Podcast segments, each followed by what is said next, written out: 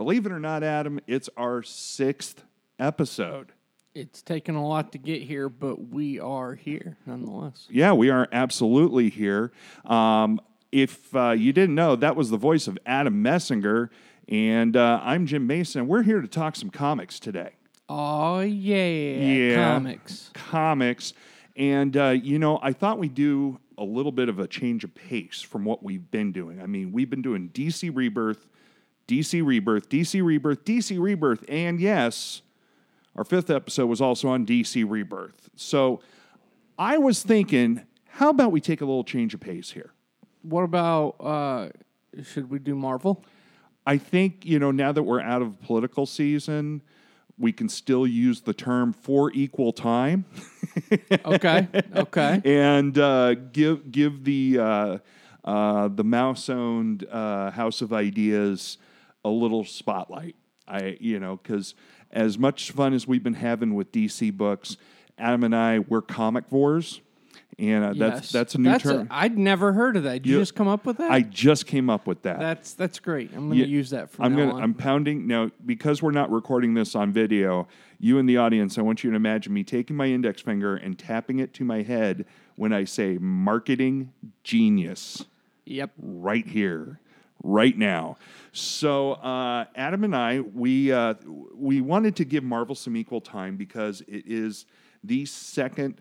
I mean, honest to God, this is the weirdest thing to say. Who'd have thunk? I mean, Marvel is still technically the market leader in some areas, but in other areas, and we don't have statistics in front of us, but we we visit the websites.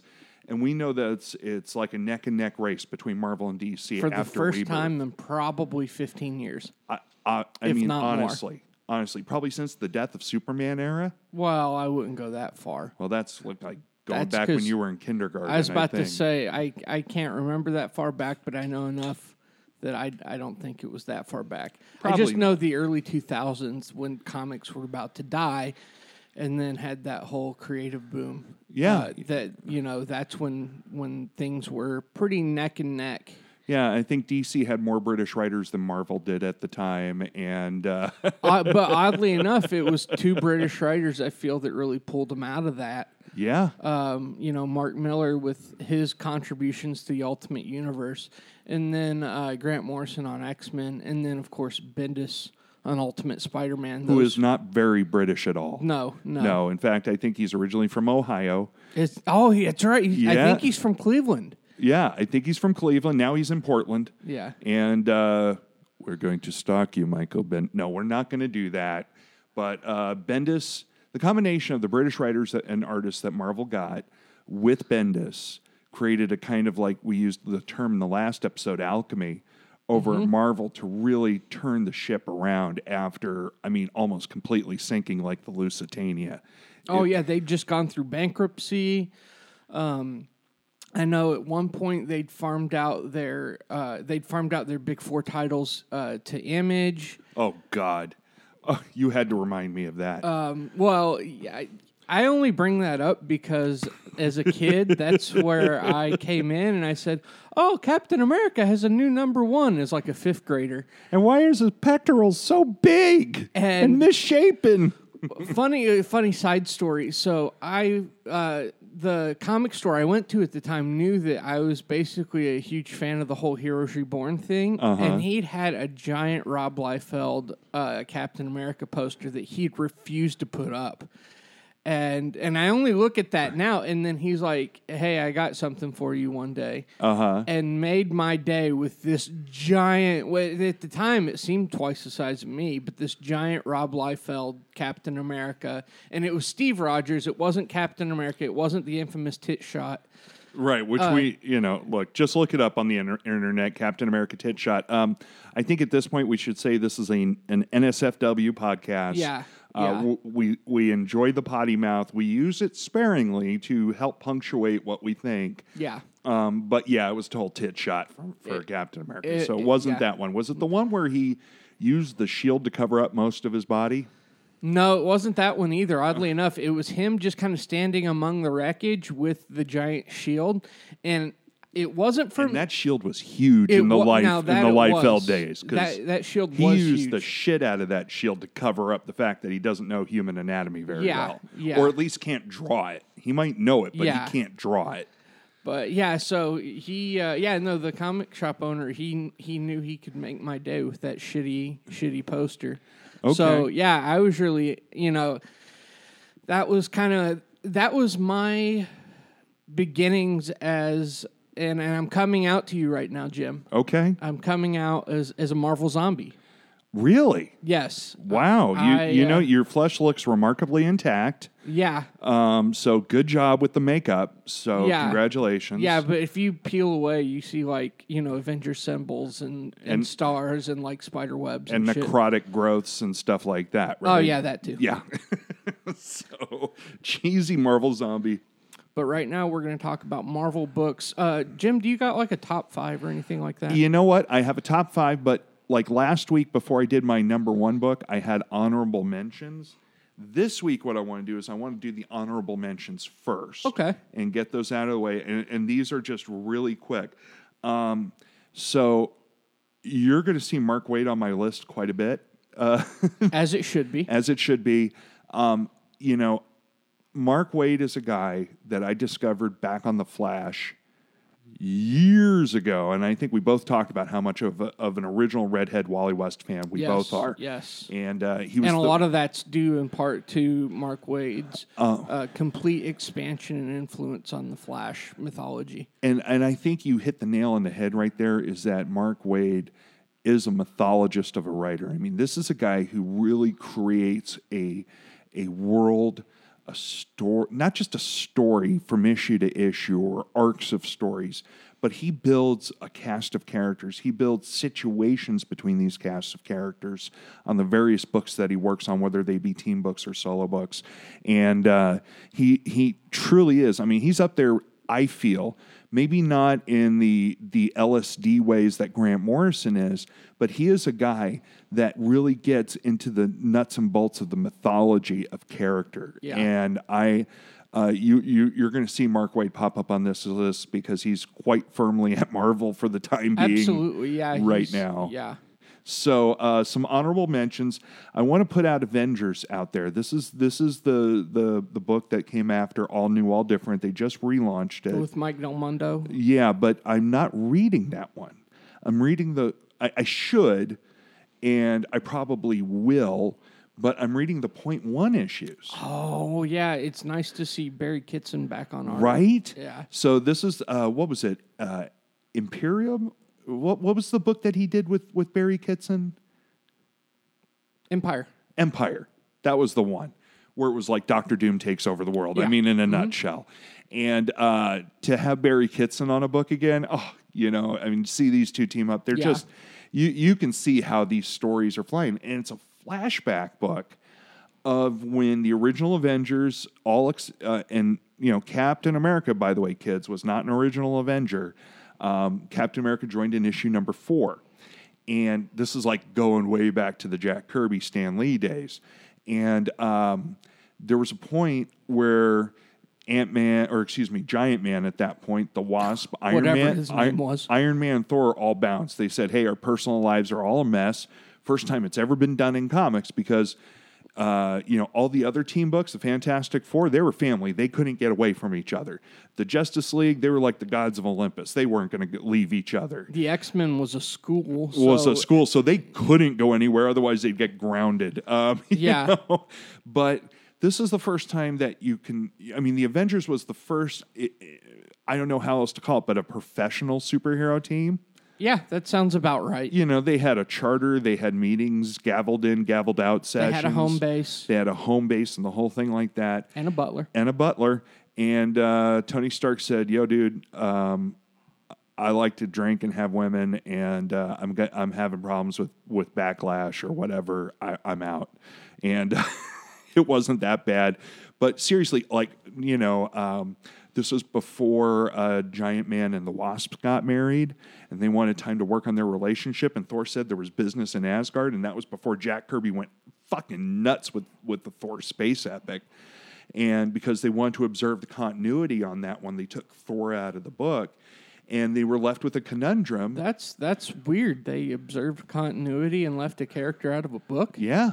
No, I mean they I mean deep cuts, I know, but I mean that's that's how Stan and Jack and all the guys over at Marvel, you know, uh, uh, ran the book. So um, I'm trying to remember the name of the artist that came on. He was a guy that I liked quite a bit, but um, I know Don Heck did Don some- Heck and uh, was like the Dick first A- Ayers. Dick Ayers. Um, so they uh, Cap had to recruit new Avengers, and uh, the Beatles really, were really big at the time. So they said, and the Fantastic Four was the best-selling book at the time. So they said, well, let's do another four-member team superhero book. And uh, i- and that's the team that was called Cap's Kooky Quartet. Uh, That makes uh, yeah, because it really was a weird.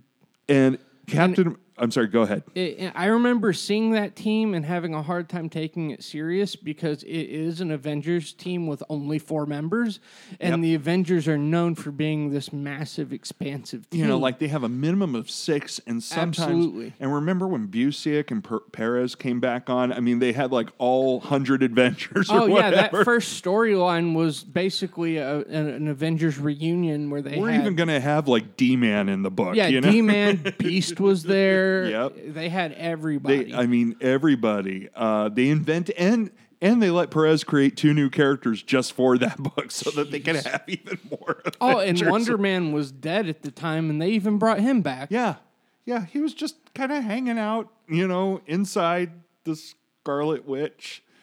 Oh yeah, that was really creepy. That was really kind of creepy and weird, but he was energy, so it's Yeah. it's not as bad as what you perverts think it is. Um, so, um, but no, the Avengers Point One tells the story about how Captain America wanted to give a chance to not one, not two, but three reformed supervillains. so it was the original Thunderbolts. It was the original Thunderbolts. Seriously, um, Hawkeye was a villain of Iron Man's, and so he brought Hawkeye onto the book, and then in what was the you know a really weird move at the time, they inter kind of interconnected with the X Men books by Quicksilver and the Scarlet Witch leaving the Brotherhood of Evil Mutants, not knowing at their time that Magneto was and then was later not their father. Um, but Quicksilver, the Scarlet Witch, and Hawkeye joined Captain America to defeat the villains that only the Avengers could. And when you think about that power set, you know, and balancing the types of characters there, I mean, I, I just it I can't even figure out how Captain America led that team as far as like trying to figure out how to take things down and And I think it only went about a year before Giant Man and the Wasps came back. So it wasn't like that long. But, you know, I remember in the early 80s, Marvel reprinted a lot of those comics back in the day. And I had a chance to read some of those stories.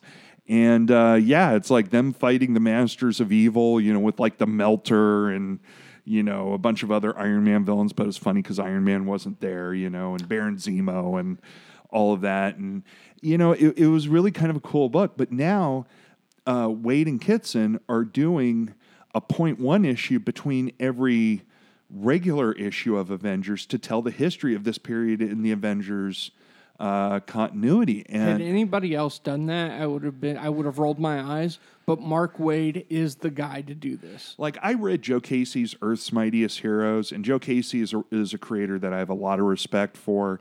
He did that with Scott Kolins, if I remember correctly. Yep. Um, it was a fun book, but it wasn't what I would call an important book. Um, you know, just telling stories of of Yeah. the days before the Hulk quit, which was in between issues one and two. so Yeah. uh, there was that. But uh, Avengers Point One, I'm really interested to see if Waid has something bigger cooking with this book because so far they're quaint stories, they're nice small stories. Um, I want to see if there's something big that's going to come out of that. So that's why it gets an honorable mention from me right now. Um, Daredevil by Charles Soule and Ron Garney.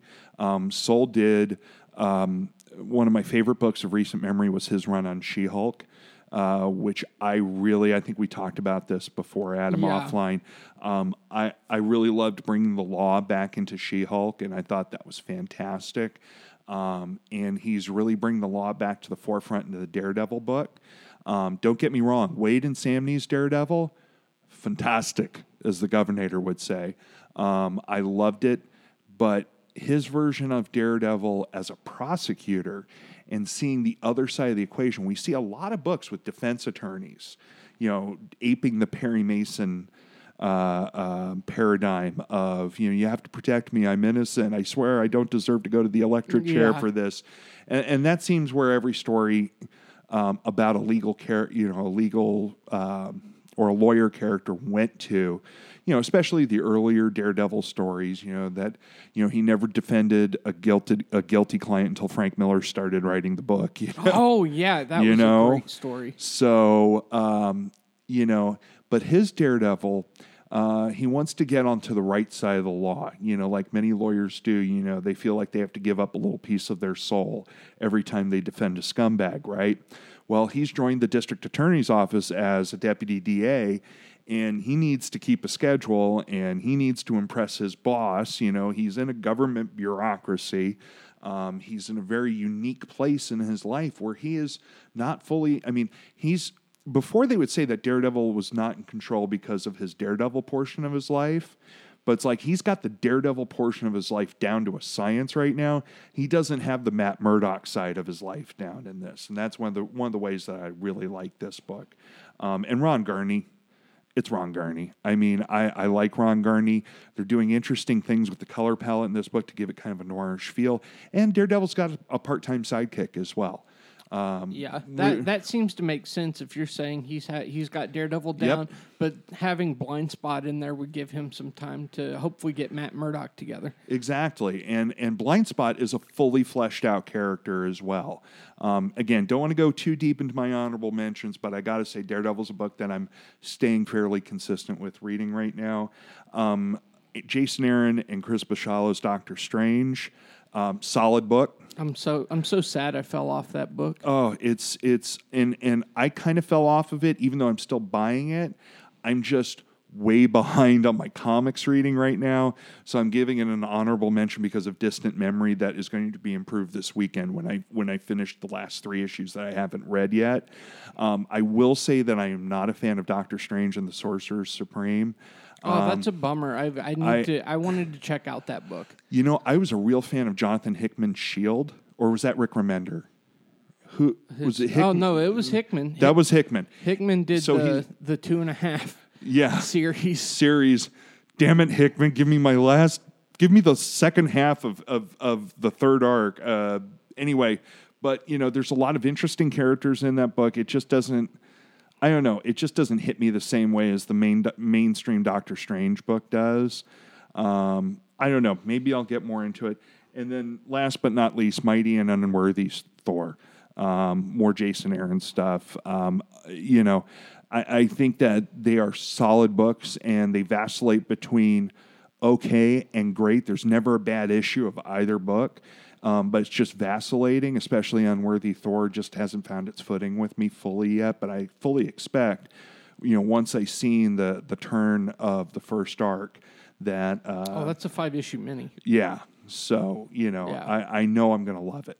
So, but let's start with my number five book. And I have to grab my iPhone here where I wrote my list on. And um, I don't know if you've noticed, but I wear a lot of Star Wars t shirts.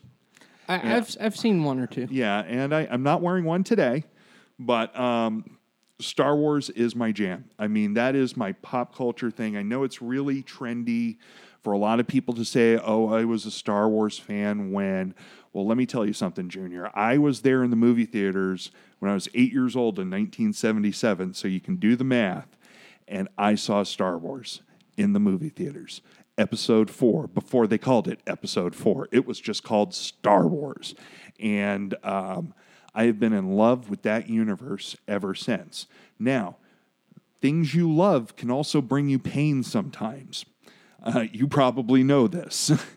well, Well, we're comics fans. We're so comics that's fan. Definitely And- uh, part of the the game. And if you listen to my rant towards the end of, of, of our fifth episode about my love affair with Titans and how it hurts me so much right now, uh, you know that as much as some titles hurt me, I still buy them to continue getting hurt because of the codependency I have with certain characters.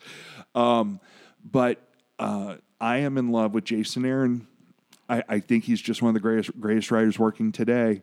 I, I have to agree. I started reading Men of Wrath last night, oh. which was his five issue with with Ron Yeah. Garney. Oh, and I, at the end of issue one, I was just like, if I didn't have to go to bed right now to actually be a functional person tomorrow, right.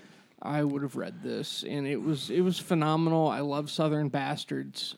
Right. And we're uh, talking like hardcore crime books. Uh, yeah, and he's uh, one of my favorite Punisher stories is his Punisher Max with uh, Right. Steve Dillon. Oh, So yeah, I mean, and you're not if do I remember right that you're not the biggest Steve Dillon fan? No, which is gonna.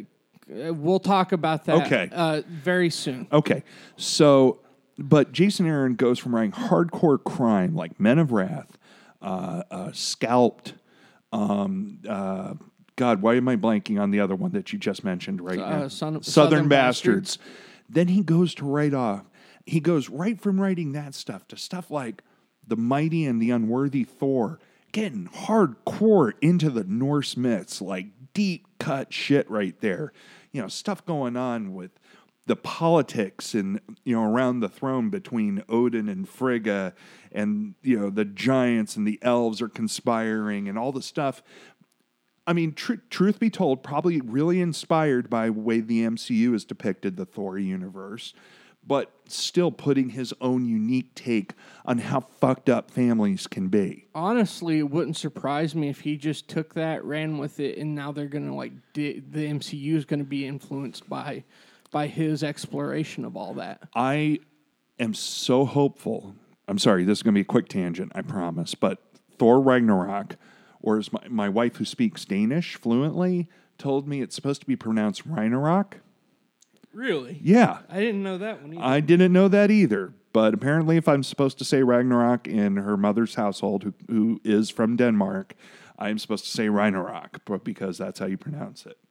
So, anyway, quick side story there. yeah. Um, so, but I bet you Taika Waititi, who's directing the new one, um, might very well be taking some beats from it and just looking at the designs of the Valkyrie and uh, you know his his set designs of the big battles and you know the stuff that you know. Let's be honest, it's going to be half Ragnarok, half Planet yeah, I Planet was gonna Hulk. say a lot of Um, Planet Hulk. It's going to be a shit ton of Planet Hulk, and I cannot freaking wait for that. It's just going to be. I think it's it's going to go into our geek movie preview episode that we're going to do soon.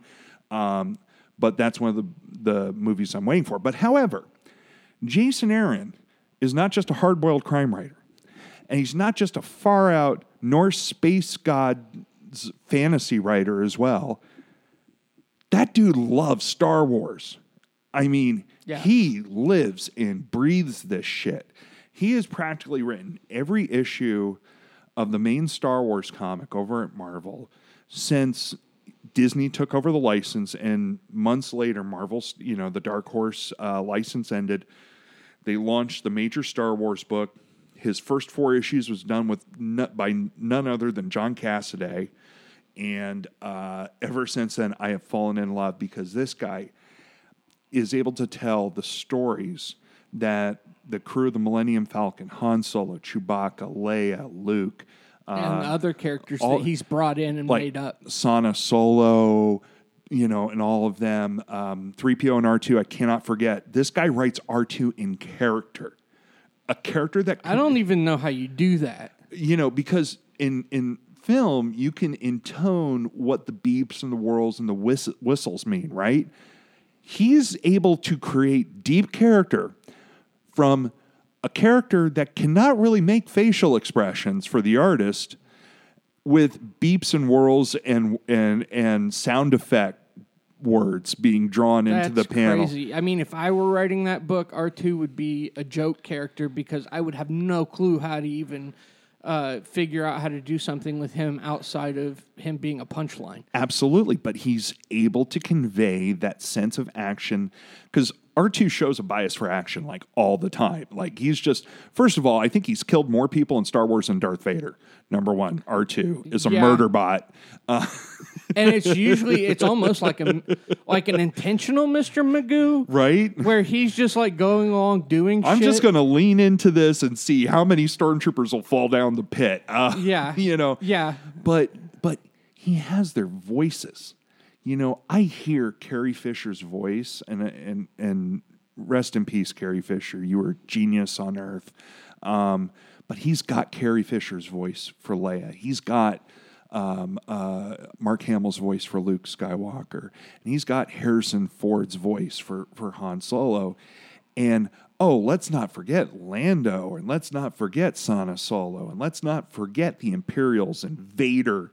I mean, um, I have to give credit on a side note to Kieron Gillen wrapping up 25 issues of Darth Vader, which is like the Godfather epic of space opera right there. Vader, full on gangster with a lightsaber. I mean, that dude is the most hardcore dude on the planet. They had a crossover.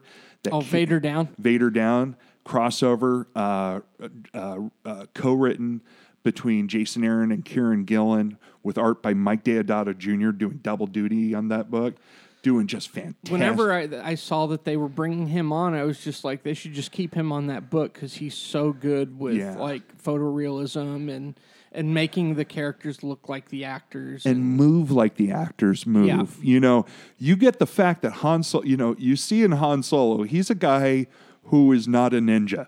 Uh, no, he is middle-aged white American male. you know, if there's such a thing in the Star Wars universe, but he is not the most graceful on his feet. And you get that sense when you see Han Solo in motion, shooting and running. You get that sense that Luke Skywalker is not good with a lightsaber right now.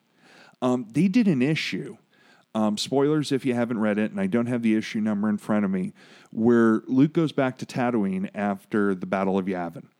And um, he goes to Obi Wan Kenobi's hut just to see if, you know, out there in the middle of the desert. four, uh, three or four. No, it's like five or six, I think. I think it was before Stuart and Melnin came on the book. Okay. Okay, and it was a it was a one issue drop, and um, Darth Vader has hired Boba Fett to find out who the rebel pilot was that blew up the Death Star, and Boba Fett tracks him to a hut in the middle of the Jundland Waste Desert on Tatooine, and encounters Luke Skywalker and there's a fight between Boba Fett and Luke Skywalker. And the first thing Boba Fett does is flow a flat, throw a flashbang and blinds Luke Skywalker. So all that training he had with Kenobi with the blast shield down. Oh, that makes on- sense. on- okay. Okay. So Luke Skywalker survived a fight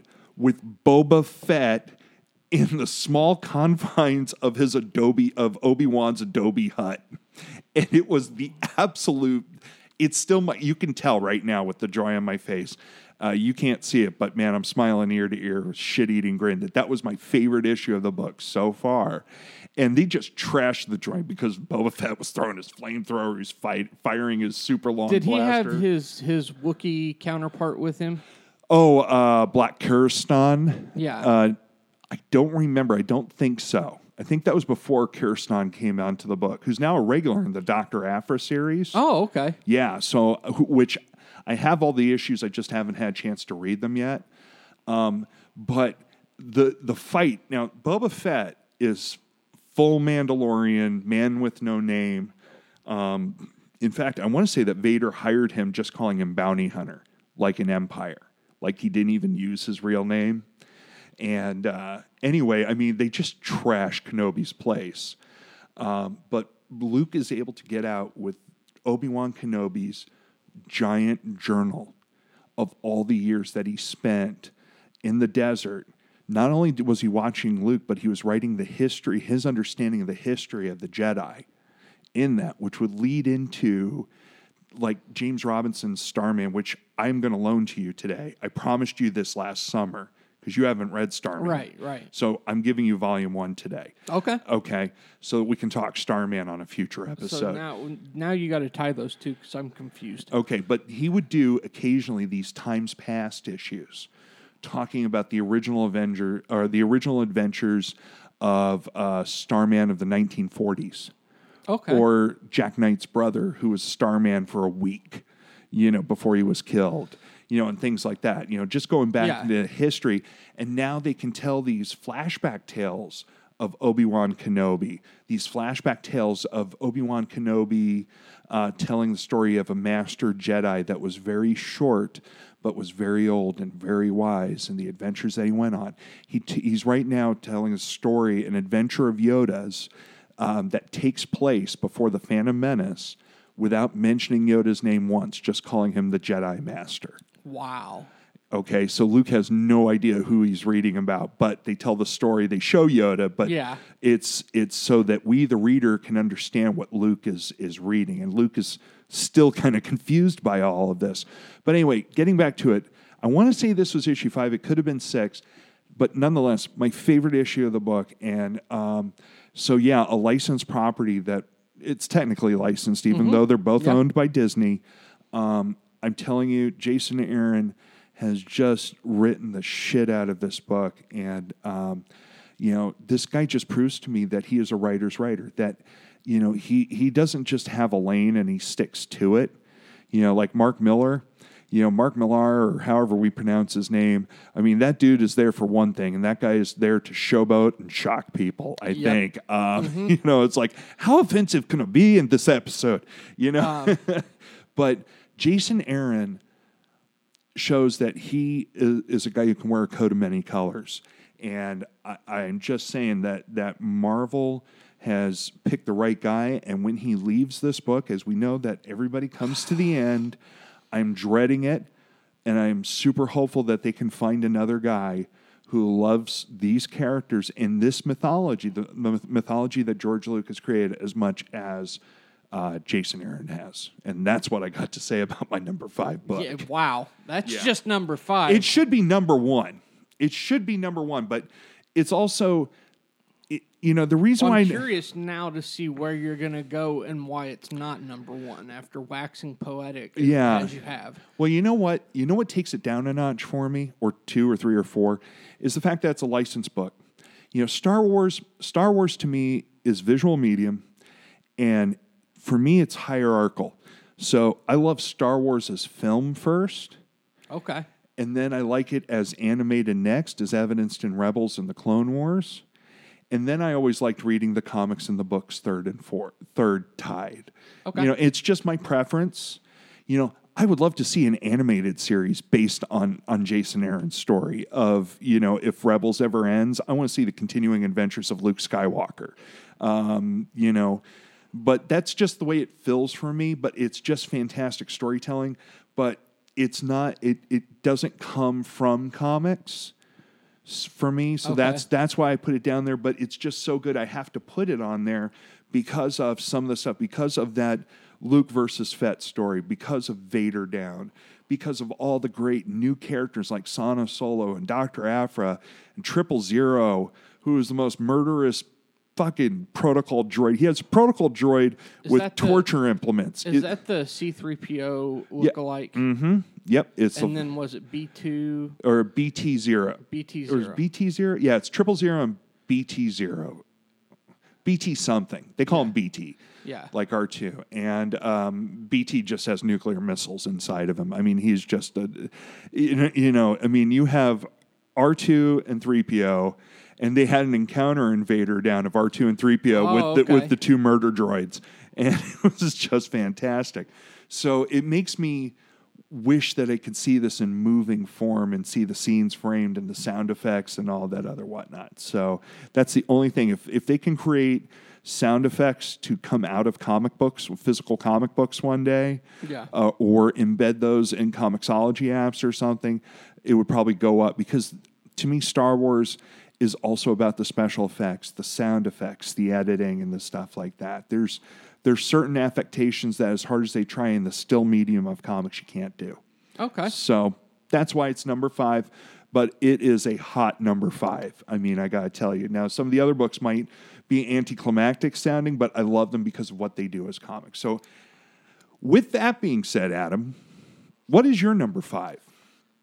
To be honest, I think I'm reading like five Marvel comics. When we did Rebirth, I Yeah. fell off of everything, and eventually, Oh, I, wow. I got lost in Rebirth. So, like, I pretty much dropped ninety percent of my. At one point, I was reading like forty books a month. Holy. God. and then it just I couldn't keep it up because forty books a month. Um, yeah. But You know, I know a guy who claims to read 100 comic books a month. can he remember them all? Is the important thing. That's the that's I'll ask him that next time. That's the 64 million dollar question. Yeah. So, uh, but yeah, like I think I'm reading, you know, less than five. Now, there's several books that I have read recently on the Marvel Unlimited uh-huh. that are that I haven't caught up to current with. Okay. Um, so I don't know how they're doing currently, but I've enjoyed. I've enjoyed. I guess this is my honorable mentions. Okay. The Spider, the the the whole family of Spider Women. Okay. So the Spider Woman, Silk, Spider Gwen. Um, All three of those books are fantastic. Yeah. um, from what I've read. Um, I went in originally because I I discovered Robbie Thompson on Spidey, oh, okay. and then I also read his Venom Space Knight, which I really enjoyed.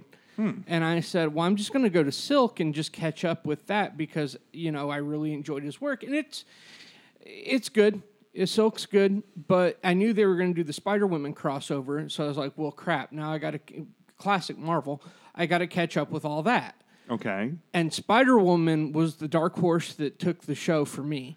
That Now, that book is fantastic. now that's where she started pregnant, right? We didn't know Um, who baby daddy was. well, it that's the that So I'm sorry because I'm not following yeah it no very Dennis close. Hopeless's run starts right after Spider Verse, and he gives her a new costume, and he sets up a whole supporting cast. Oh, okay. And post Secret Wars is when they introduced the whole Spider Woman's pregnant storyline, which that storyline should have.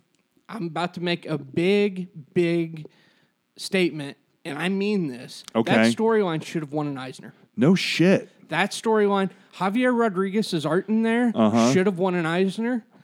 Wow. Dennis Hopeless's writing should have at least been considered a nomination for. Hopeless is a good dude. I I I like the stuff that I I see from him. And you know, so I I really feel like that book did not get the love it deserved.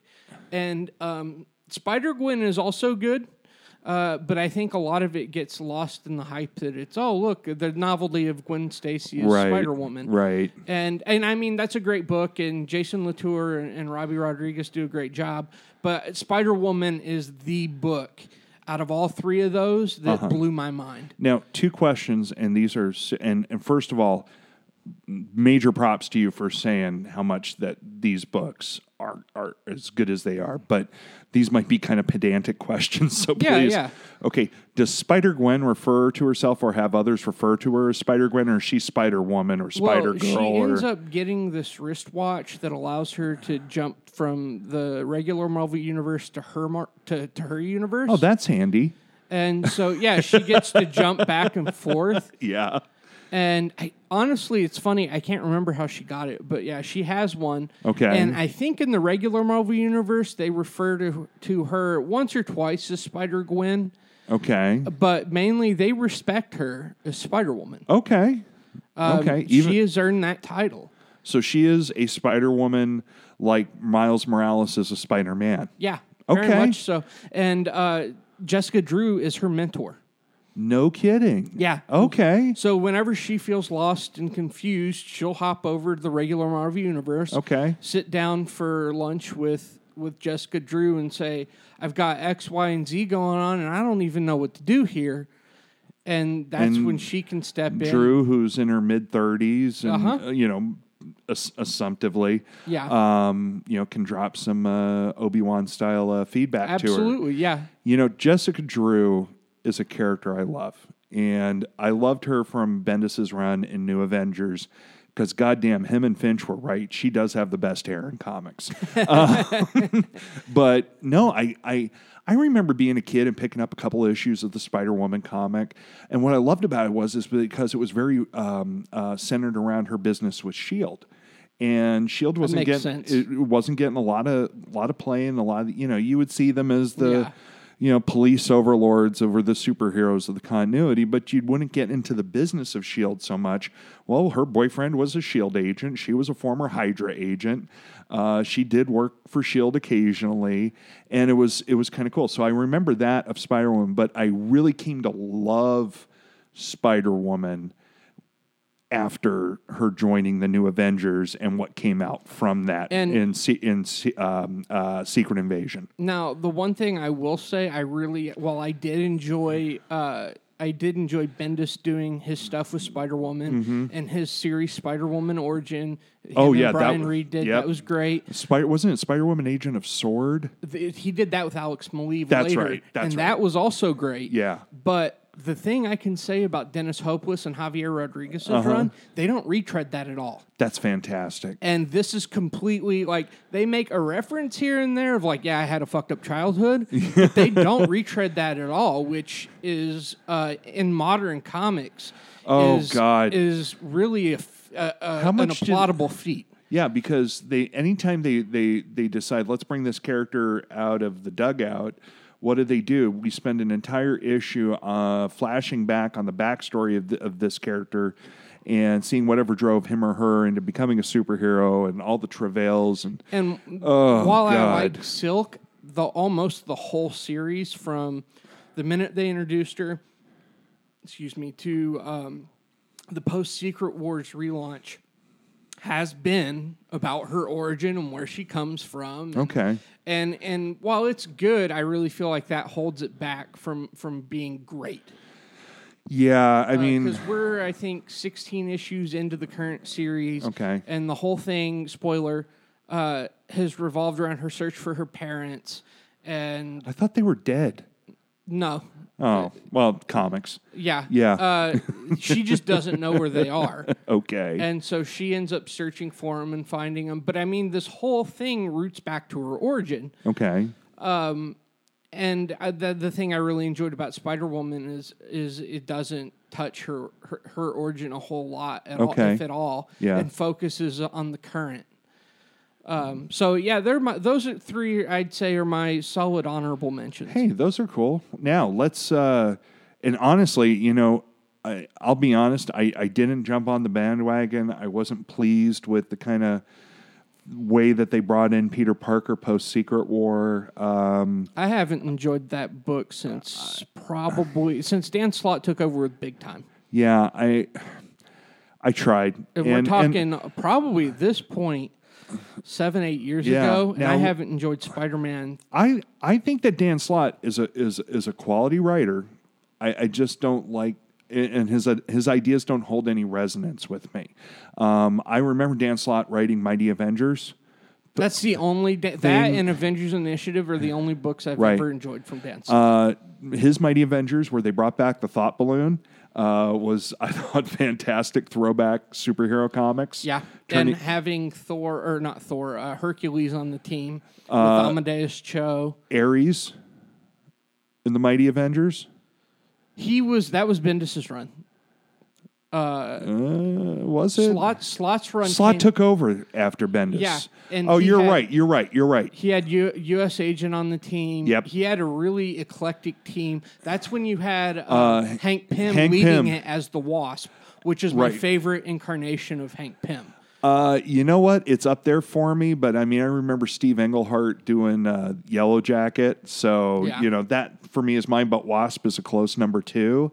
Um, and then seeing uh, um, what was it? Eternity name Ham- Hank Pym the scientist supreme of yes, the, of the that was fucking awesome. And I want to see Dan Slott do something other than Spider Man. He's been on that train for a while.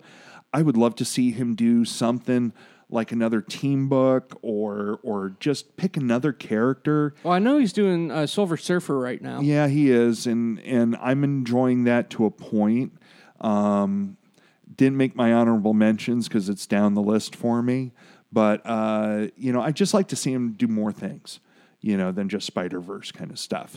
So uh, that's that's really cool. Now, what about your number five? I don't have a number five.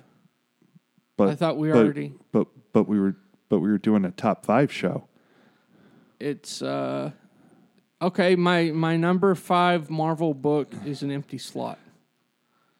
So Marvel writers, you can message us and mail me a book if you really give a shit about having me plug your book as the top five.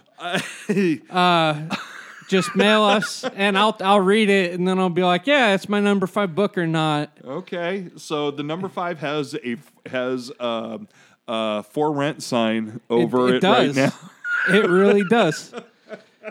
I if if I had time uh, to catch up with uh, with books, I feel like Doctor Strange probably would be higher on the list. That was a book I fell off on. Yeah. Um, Miss Marvel was a book I fell off on. Same on. here. Same and, here. And uh, these are books that are fantastic books and some of the cream of the crop of Marvel, but I just don't have time to catch up with them right Well, now. Well, hey, that's Just- a- that's life. That's it is, and that's a fair call out. So uh, send us some free stuff, Marvel, Yeah. please.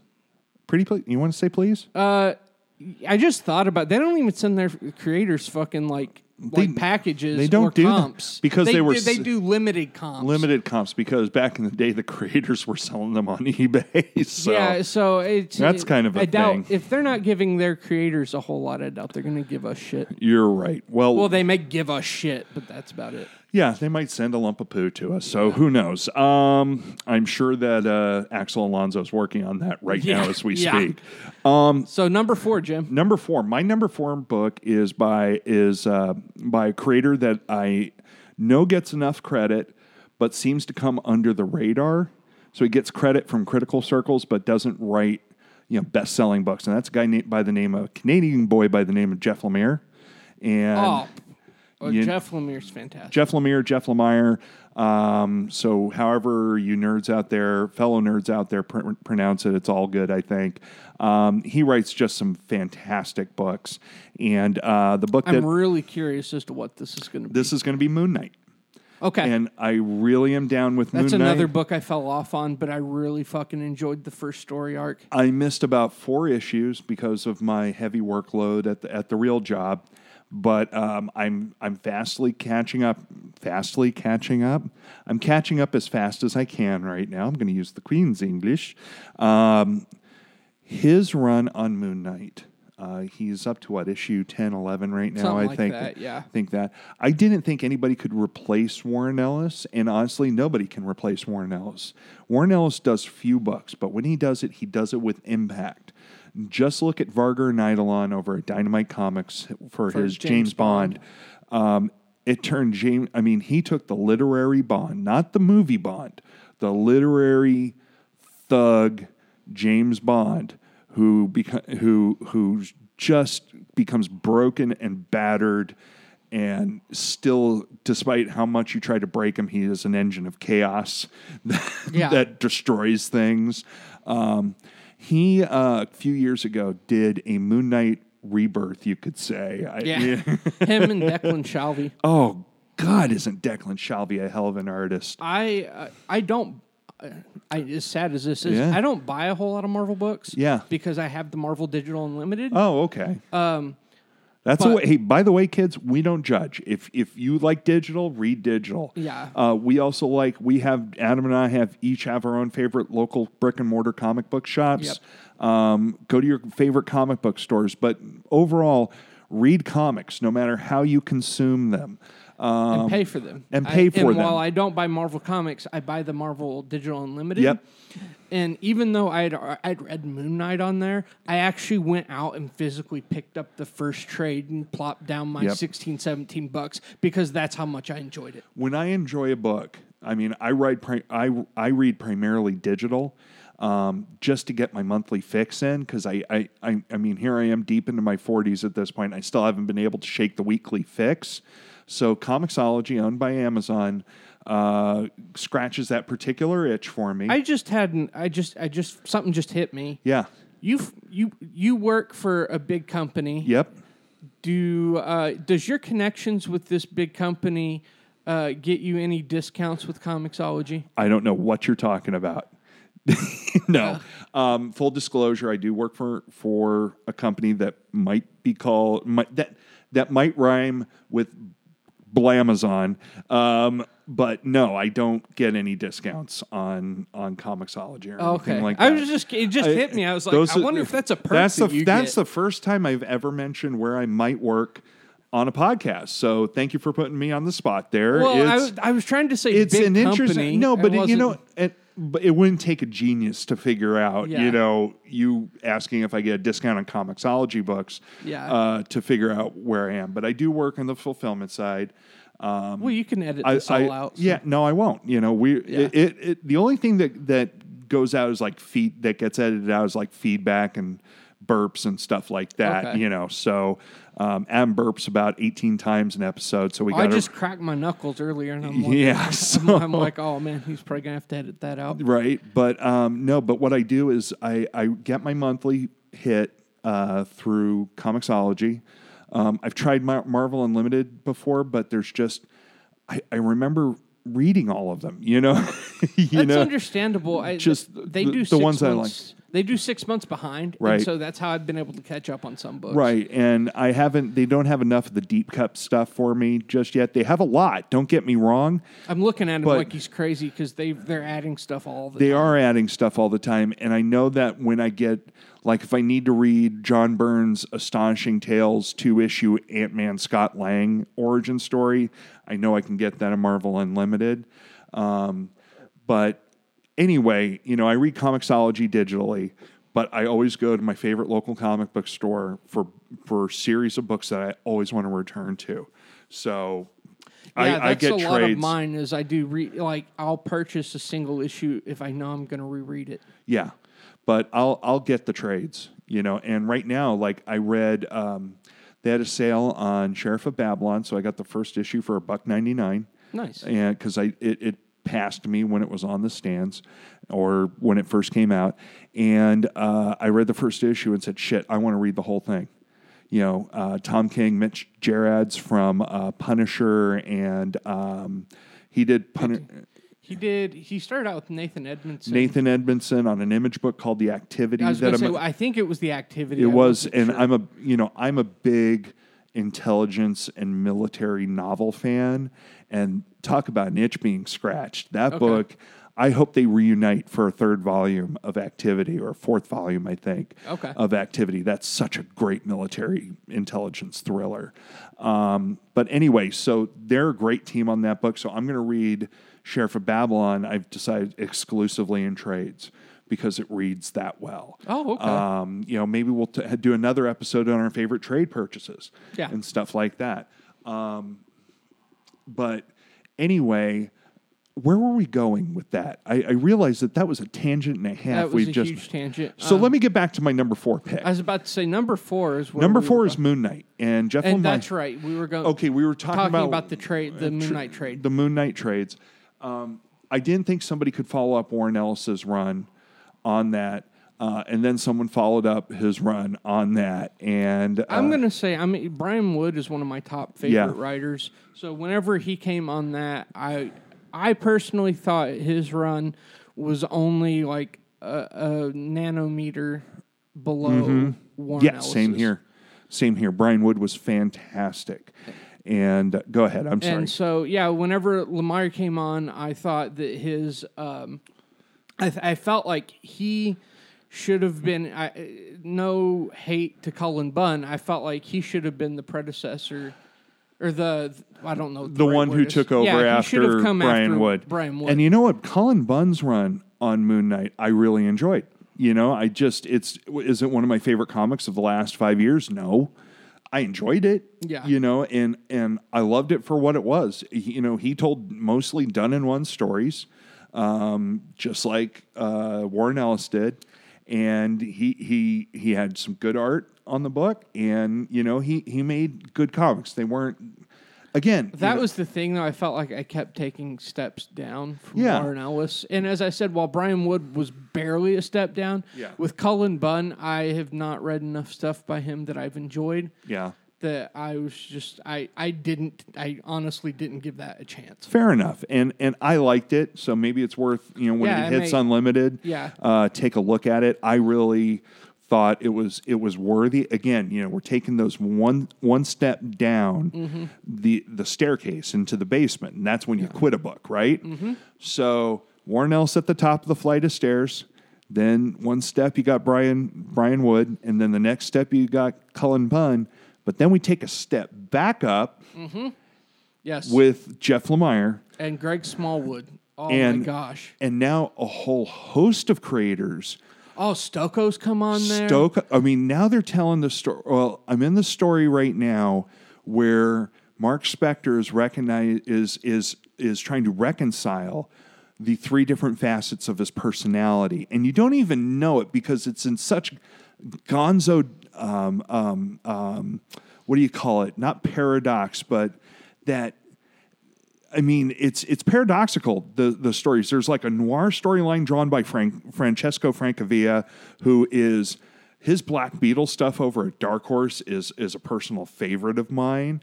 So he's writing the noir Jake Lockley tale, and then you get James Stokoe who's writing. Is he doing like a futuristic? He's doing the futuristic. Okay, check this out. In the future, werewolves have taken over the earth and the last vestiges of humanity are protected by starfighter pilots called the Moon Knights. They're based on the moon, flying crescent shaped starships. God, I need to catch up with Dude, this book. I want a book just about that because it is the most awesome Oh my god! And that's such a cool throwback to his origin with Werewolf by Night and all that. shit. Oh yeah, and then Greg Smallwood is writing um, uh, Stephen. Gra- er, excuse me, not writing, but drawing the Stephen Grant portion, Yeah. where he is a director of an MCU style Moon Knight film, and yeah, I got to catch up with and that. these are all different. I'm not going to spoil it, but you don't know which one is real.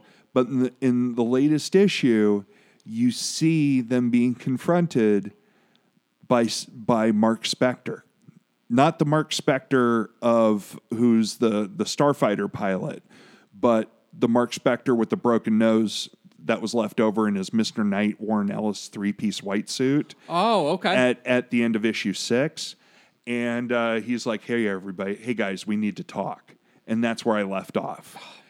And yeah, I really got to get Jeff on that. Lemire decided that he's going to go there. Okay. Whereas Warren Ellis told a story about a guy who's definitely crazy, who definitely talks to himself, but thinks that he's talking to the, the moon god Khonshu, uh, who has three distinct outfits for three distinct um, uh, portfolios of. Uh, of Khonshu, you know, protecting travelers by night, protecting the mysteries, or whatever the third one was, you know, where he was going to tell three different kinds of Moon Knight stories, but that I'm going to tell a superhero story here and a noir story there and and a superhero story over there. I mean, it, it's I'm going to be honest. I Yeah. felt like Warren Ellis's, um, and I mean this as a compliment. Sure. Warren Ellis's his Moon Knight run, Yeah. was like writing a high functioning, uh, well put together Rorschach. yeah, no, and I think that's a fair call, especially with the Mister Knight air quotes Yep. sur- surrounding it persona, him being driven around in a white uh, driverless limousine. Yeah. It's just because the other Moon Knight, it'd be illegal for him to consult on this case. This is, you know, Yeah. I, I love that version. Warren Ellis just, I mean, he just went for it. But And they continue a lot of this type of, and that's pretty cool. You said they went there, so they're reconciling all these personalities. yeah, and I and there's two issues that I'm behind on. But I'm telling you what, Jeff Lemire, who has written some fantastic books in the in, in the past and and not too distant past. Okay, like I enjoyed his Hawkeye run with Ramon um, uh, Perez uh, that he did. I, I thought if anybody was going to follow up Matt Fraction, David Aja's Hawkeye, you know, you got to give him ball, points for yeah, balls. I to- started to- to, read it, and um, I had some issues with how much flashback there was. it you know what? There was no way that he could follow fraction and Aja. There's just no way. Yeah, you know so credit where credit is due he, he went a completely different direction with it. But i really feel like with moon knight that he's able to get into the psychology of a broken man who is also a superhero and I feel like that's Lemire's be- best mo- book since he's come over to Marvel. It really has been. It really has been. While I enjoyed the look and the issues of Hawkeye, because I got to see Hawkeye stretch out a little bit more Yeah. after after waiting so long for the finale, um, I I God, I hope he stays on Moon Knight forever. Um, I want to see this book continue.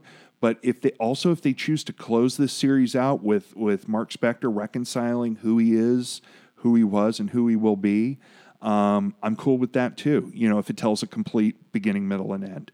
Um, Lemire's Moon Knight, um, just absolutely phenomenal book, and I cannot recommend it highly enough. Greg Smallwood.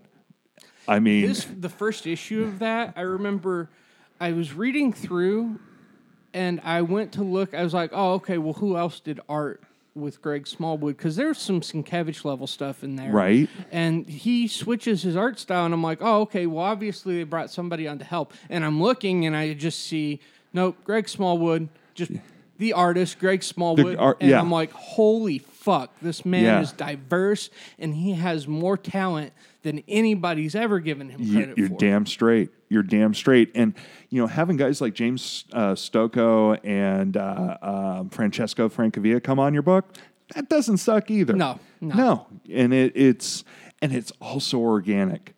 God damn! I just I know I, I was kind of closing out my previous statement on number four, but I just can't say it enough. Yeah. That book is an experimental book done by Marvel right now, and it is working. So uh, again, that's my number four book. So Okay. uh, I'm going to take a drink of water while you go over your number four book. Okay, my number four book is uh, you're going to see Bendis a lot on this list, and that's simply because I feel like whether it's good or not, Bendis writes bite-sized books that I can read very quickly and don't require a whole lot of thought. And I don't mean that in a bad way. No. He takes me someplace else that is a very fluent and smooth ride a lot Yep. of the time. And sometimes it's it's just kind of it's fluent and smooth, and I'm just kind of like, well, that was meh. Uh, or there's times where I'm it's fluent and smooth, and I'm like, oh, well, that was that was a good 20 minutes of my life, or wh- however long go. it took, it took to read it. Um, and I've read this since Marvel now started um, in, Invincible Iron Man. Oh, okay. Um, yeah. I loved his first five issues with David Marquez. Uh, I feel like that storyline was some of the best stuff of his career. It really was. And then he comes on and does Civil War II stuff. And I feel like it just completely interrupted the flow of the book. Um, it they introduce Rai Rai, Riri, however you Yeah, say it. Riri Williams. Yeah, they introduced her, and I felt like it was one of the most clunky first appearances. They do this whole storyline of of is Tony Stark dead or he's faking his death. There's some bullshit, and I, I Okay. completely killed the book for me. But now they've they've restarted it with her as as Ironheart as the main character Okay. and uh, that's been fun t- to watch. And Okay. um, he does a great job, just like he did with Miles Morales, Uh-huh. of creating a uh, character that has history, depth, and and a good heart. Somebody that you just want to root for. You know, that's a book, Civil War II. I'm not going to get on too much. Well, this might create a tangent. I don't know. I'll let you be the judge of that out out in the listening audience. Um, I skipped out. I, I just could not do it. You And lucky fucking bastard. you lucky fucking I, bastard. I read the first issue of it and I said, you know what? Th- to me, they're they're. I get the idea of the conflict, but they didn't execute. I think very well on just the sheer stakes of the disagreement in the superhero community. And honestly, let's be on. Okay, honestly, let's be honest. Let's be honest with each other here. Um, they did Civil War II to capitalize on Captain America: Civil Oh, War coming with- out without a doubt. And that's the they couldn't have telegraphed that more. now. Marvel's owned by Disney. DC is owned by Warner Brothers, or I should say Time Warner, the conglomerate which owns Yeah. Warner Brothers. Um, there's a difference between the two. Okay. Time Warner doesn't insist that Batman Superman fight in the regular runs of their comics when Batman versus Superman, no matter what you say about that movie, they didn't insist that they that they cross them over and have them beat the shit out of each other. Even in the Batman Superman book proper. Right. Okay. They didn't do that. There was no corporate interference in that. And who knows? Maybe Disney just said, do whatever you want to do. In fact, they probably did because they're such a large mega corporation, right? But somebody at Marvel or somebody up the chain said, we need to capitalize on the words civil and war, and let's have another civil war in the Marvel comics. Now, the other day, or not the other day, uh, what, bef- even before they announced this, and I saw it coming from a mile away. Sure, I we, I think we all did. I ran through. I was just like, who would be a worthy successor? Because Mark Millar, I'd actually watched an interview with him where he talked about what a headache it was coordinating a big event like that Right. and he, which it was pretty interesting. It was like five minutes or something like that. But Mm-hmm. he brought up stuff I'd never even thought of, Interesting. and uh, just having to read literally everybody's scripts and fix stuff and send notes back to editors.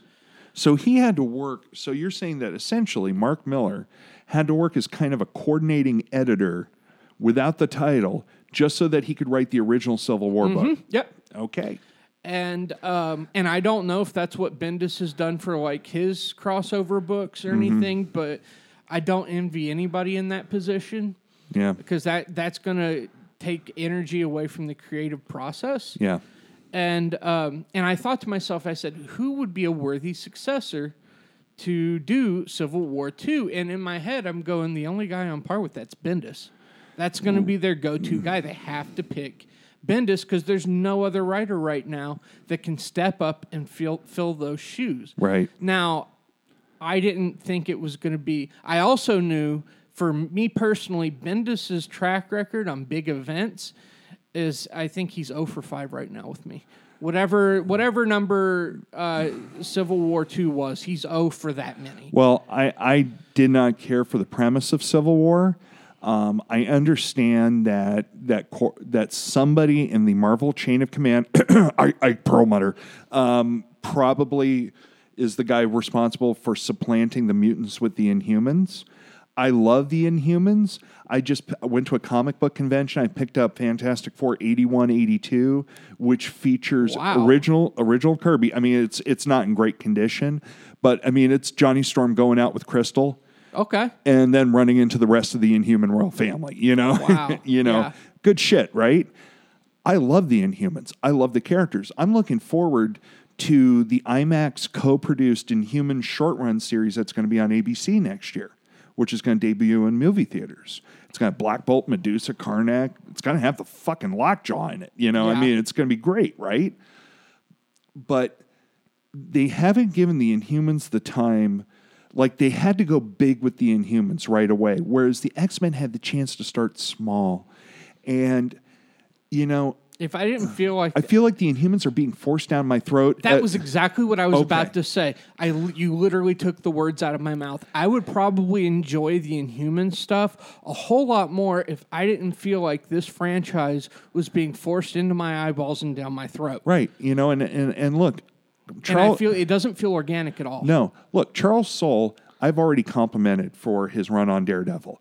I cannot, in good conscience, say that, and it might not be all his fault either. I mean, for all we know, editorials is up his backside on it. You it know too. what? Probably because Matt Fraction was originally, Originally, to do that, yep. and he backed out of Fantastic Four, FF, and that Inhuman book all ar- within the same. He pretty much said he just said fraction out of Mar- you know to Marvel at one point. yeah. and and he finished like a pro. He finished his Hawkeye stuff after he said fraction out, and he was done. And you know, kudos to him for being able to cut the cord.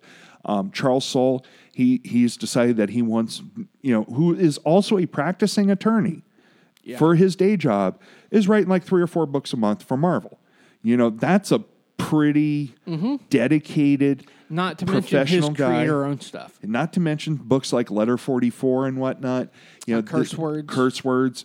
Um, you know, he's a guy who's out there doing the job of a comic book writer. Well, his stuff is not resonating with me because of the editorial spin that the direction that the entirety of the Inhumans uh, subworld, for lack of a better term, uh, imprint. Because now you know we got Ms. Marvel, we've got two Inhumans books. Uh, Mosaic is one of is one of them. Uh, Uh, Moon Un- Girl and Moon- Dev- Devil Dinosaur. Uncanny Avengers. You know, I mean, Uncanny. You mean Uncanny Inhumans? well, no, there, the the Uncanny Avengers book. Yeah. that was recently replaced by U.S. Avengers. Yeah. they were a big piece. There was Really? Oh, Inhumans in that one as well. gosh. Which, of course, you have to have an Inhuman and an X Man hate each other because now we have IVX, Um, I'm which sound head. which sounds like a sexually transmitted disease. It really if you, does. If you Do you have IBX? Yeah. Call this number to take part in a clinical trial. I mean, it's it's Yeah. okay. So back. Okay, so I look. I know I took you way off track, but you know, Civil War was uh, was you know, and look, Bendis. I love Secret Invasion. I love the audacity of Secret Invasion. I love I you know I'm sitting here shaking You're my head. shaking your head, and and you, you know what? It it might be a difference in things. I mean, I love the fact that um, Mockingbird wasn't dead. Um, I got my Mockingbird back. I got I got uh, some interesting stories out of it. Uh, it created a very weird time in Marvel Comics with the Dark Times books. Um, you know, uh, that's but but I am agreeing with you insofar as he's definitely lost more than he's won. You know, on a win loss record. So you know, anyway, that that's my spiel on Civil War. Let's get Yeah. you know. anyway, sidetrack. Yeah, I didn't like just that book. I just feel like anything that spun from Civil War to me is is dead tissue at this point. But Which okay, I can see why you would not want to check out this book for that reason alone. yeah, because their whole way of spoilers, their whole way of bringing Tony Spark, Tony Stark in, is through uh, having him become her AI. wait, what? Tony Stark Is is, Tony Stark dead? uh, no, he's in suspended animation of some sort. Oh, It's it's a weird. They didn't have the balls to kill him because I think they knew their story sucked or something. I don't know, but they pretty much just put him in a stasis. hang on, I got to tube. rub my eyes while you're talking to me now. They they put him in some type of stasis tube at the end of Civil War Two after his big battle with Miss Marvel, uh-huh. and so now. You he's mean Captain Marvel? Oh I'm sorry yeah you're right Captain Yeah, Carol Danvers Carol Danvers, Captain Marvel um character I love. yes yes I yeah I got mad love for that character She too. also has great hair. that is and and it changes it changes Yeah, it does. but anyway, Yeah, so Oh. so the big battle there, and and so Tony Stark is now Riri Williams's uh, AI, okay. um, which is kind of cool. Um, but at the same time, it, he provides the AI and mentorship, and um, personally, for my taste, I would like to see her try to struggle on her own without any guidance for a little bit. Do you think that okay? Because I I read Invincible Iron Man. I I love the run going up until Civil War. Um, for me, is is that a book that's not only new reader friendly but non Civil War reader friendly? I would say yeah, absolutely. okay. absolutely. It very much reminds me of. Um, it, it's very much he picks up after the whole uh, the Miles Morales after the death of Spider Man in Okay. the Ultimate Universe, where that was a big event, and then they brought in Miles Morales, and um, and you didn't need to really know anything Okay. going into it, and that's that's how this book is. And it, it, it's a fun book. I like it. Uh, Stefano Caselli uh, is Oh, he's he's great. great. Um, yeah, so I mean, it's a solid book. Cool. Um, I'm going to go with my number three book, and uh, it's a book that I have to say full disclosure on. I'm behind four issues on this book, but I think it still bears repeating. And this is where I was really going to get into the diversity um, argument here for Marvel Comics and how I feel like they're doing a great job in this one area, uh, you know, of editorial, and that is um, the current Black Panther book. It's not Black Panther and the crew. It's the Black Panther book, Ta-Nehisi Coates, and uh, originally Brian Stelfreeze. I understand Chris Sprouse is now the artist on it. they, it looks like they swap back and forth. It's alternating arcs. Okay. Well, first of all, Stelfreeze in. I love Brian Stelfreeze. He's great. Yeah. And I have loved Chris Sprouse since I don't know if you remember this book, but DC did a six issue non DC continuity sci fi book called Hammer Hammerhead, I think.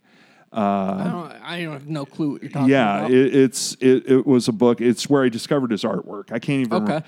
But it was a non continuity because book. I didn't know his stuff until like I was flipping through quarter bins of Legion of Superheroes. Oh yeah, which you know wasn't very good, but it had Chris Sprouse artwork Yeah, in yeah. it, so you had to read it. Yeah. Eh, or I mean that's what I did anyway.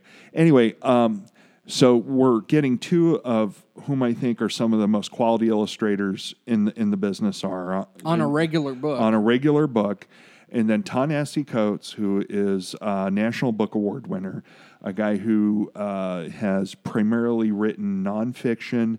Um, I'm not as familiar with his fiction works, um, but a guy who I've heard uh, and read opinion pieces by um, does something with Black Panther that I didn't think could be done, and that is create a Black Panther book that is so far on the other side of what Christopher Priest did with the title years ago. Another shout out to Christopher Priest. Read his Deathstroke book, okay? Just just if you're not reading Deathstroke, this is two episodes in a row where you're being told to go out and get Deathstroke. He's Any, talking to me too. I got to start that book. Deathstroke is the shit. Um, but I am I, I have to say Ta-Nehisi Coates uh, has been a political co- and cultural commentator. Uh, you saw him when the Black Lives Matter protests broke out, that he was a regular guest on multitude of, of media outlets. And uh, he is a really interesting, smart, and, and, and just deep voice, intellectual voice, not like James Earl Jones, but I yeah. mean, yeah. he's, yeah. he's got this, this, this, he has an understanding of messaging from a marketing perspective. He has an understanding of empowerment. He has an understanding of what power means. Uh, he has an understanding of how power corrupts. And these are all themes that play themselves out in Black Panther. We see the nation of Wakanda and how it operates as the technologically most advanced nation on the planet, surpassing the United States of America, um, and how it operates. Uh, why a why a, a, a, country so advanced would opt for a monarchy? Uh, okay. um, it gets into these topics of why a monarchy? Why shouldn't, if it's as elevated as it is, why shouldn't all the people have a say in th- these things? Um, it's because that Wakanda, as wonderful and advanced as it is, is a country just like any other country where there are ethnic minorities, there are religious minorities, there are there are people on the outside of the more power. Tribal minorities, I noticed. Tribal minorities, and um, that you know history is written by the victor. Is, yeah. is how the old saying goes. And this is not to say that T'Challa or his father T'Chaka or any of the Black Panthers before them are are terrible people, but decisions are made by you know political decisions are made by political people, and some and not all decisions are going to be loved. And this is a story of the fomenting of a revolution in the most advanced culture on the earth, and um, it does so with some. Uh, I think really poetic storytelling at times, some richly developing su- developed sport, supporting cast, uh, like I believe it's not his mother, but one of his father's consorts. Uh, is, it's it's a, it's an ex or not an ex. It's a widow. It's a it's one of his widows because he yeah. he had a polygamous marriage, um, which is totally cool in in Wakandan society. You know, so hey, if, if you can support five families, go right ahead. Uh, you know? um, but he, uh, uh, you know, created a, a, a real culture to Wakanda. It wasn't just this place of vibranium source. You know, it wasn't just. Um, you know, it wasn't just a place that supplies Black Panther with his equipment to, uh, or his finances to go out and fight crime on an international basis. He's really gotten into the the body politic of a society like this and uh, brings to it a, a, a, segment of what's being written in science fiction under the term Afrofuturism. Uh, which is a, a new movement. Uh, you can almost say that was like uh, started by by voices like Octavia Butler back in the day, and some of the great. Um, um, I'm blanking on his name, um, but there are a lot of black voices in science fiction, so it has that kind of element to okay. him. Um, um, fuck, why can't I remember that science fiction author's name? I, I just, I tell you, kids, Adam's here to keep me straight on, on comics knowledge. He doesn't know what I'm talking about right now. No clue. I'm also a science fiction reader. Oh, yeah. And, um, but anyway, so it, it has that sense of, of, you know, hope and optimism of, of a people that's not, you know, that, that Africa is a mess politically, geopolitically And this is the one country which keeps it cool. The one country in all of Africa, which is in the Marvel universe, so it's fictional, but that has never been invaded by the white man and was allowed to develop on its own alongside Is- the rest of the world. Atlantis considered a white man? Because in uh, Avengers versus X Men, uh, definitely Atlantis invaded the fuck out of them. Yeah, they did. Um, no, Atlantis are mostly blue people. Okay. Um, uh, Prince Namor is Caucasian because of his his get this his human father. yeah, I just wasn't sure if they Yeah. considered that white or not. But, No, they're blue. but yeah, I guess since they're Mostly blue- mostly blue. yeah, I hadn't thought of that. Yeah, So Um, it's you know not like the DCU where Atlantis and they're all white people. They're all white people. Well, yeah. now they're not. But oh, they're not now. They're mostly white people. Let's be honest. um, yeah, I tried that book and it really wasn't for me. I didn't feel like Stelfreeze Freeze was his best. okay. Um, I felt like he was a little too ink heavy in parts, Hmm. um, and the book just didn't. It didn't do anything for me. I wasn't really interested uh, in the. You know, it may have been too political heavy for me, where I just didn't care, and I didn't feel like he did anything to in that first issue to really try to establish why I should. Okay, and I think that's why I like it is because of how political it is, and that there is something to this country other than being this magical fantasy land where where Black Panther comes from. Uh, they they've really created a history and a mythology and like I said, a body politic. Yeah. and and and I've said it before. I'm interested in matters of politics and, and for me stuff. for me too it may just be my preference towards like character driven stories because i feel like there's not a lot of uh, the the closest we got was at the end of issue one where um, from what i read at the end of issue one where he sees his sister trapped inside of whatever the fuck she's trapped inside of Yeah, it. I, I don't want to spoil it for anybody because they're getting into that in the issues that I haven't read yet. Um, and then the two uh, that was another thing that threw me off was the Dora Milaje or Mm-hmm. uh, Dor Dore Milaje or something yeah, like that. They set them up as uh, as lovers. These are the two renegade ones that you're speaking Yeah, about. They're they're the for those that are not reading the Black Panther book. Uh, the king has a group of all female warrior bodyguards. Yeah. called the Dora Milaje. I'm gonna. I'm sure I am butchering Yeah. the pronunciation of that, But- but but, uh, two of them um, have engaged in a a romance and uh, have left left the order, which is not a good thing to do, No. and have put themselves, you know, just by leaving, put themselves in opposition against the government. And personally, I, I just after reading Priest's run, yeah. I was just like, I that's not that wasn't interesting to me. It wasn't interesting. I wanted to see. Uh, I wanted to see the Warriors. Um, you know, uh, in their relationship with T'Challa, I didn't really care about their interpersonal relationship. they show more of T'Challa's advisors and other Dora Milaje later in the run. Yeah, So um, I, I, I say this: if you're interested in futurism, um, not the kind of futurism in Iron Man, but a different different sector of futurism, industrial futurism. Uh, if you're interested in politics, it's it's it's part political thriller, part superhero story. So I admit fully, it's not a book for anybody for everybody.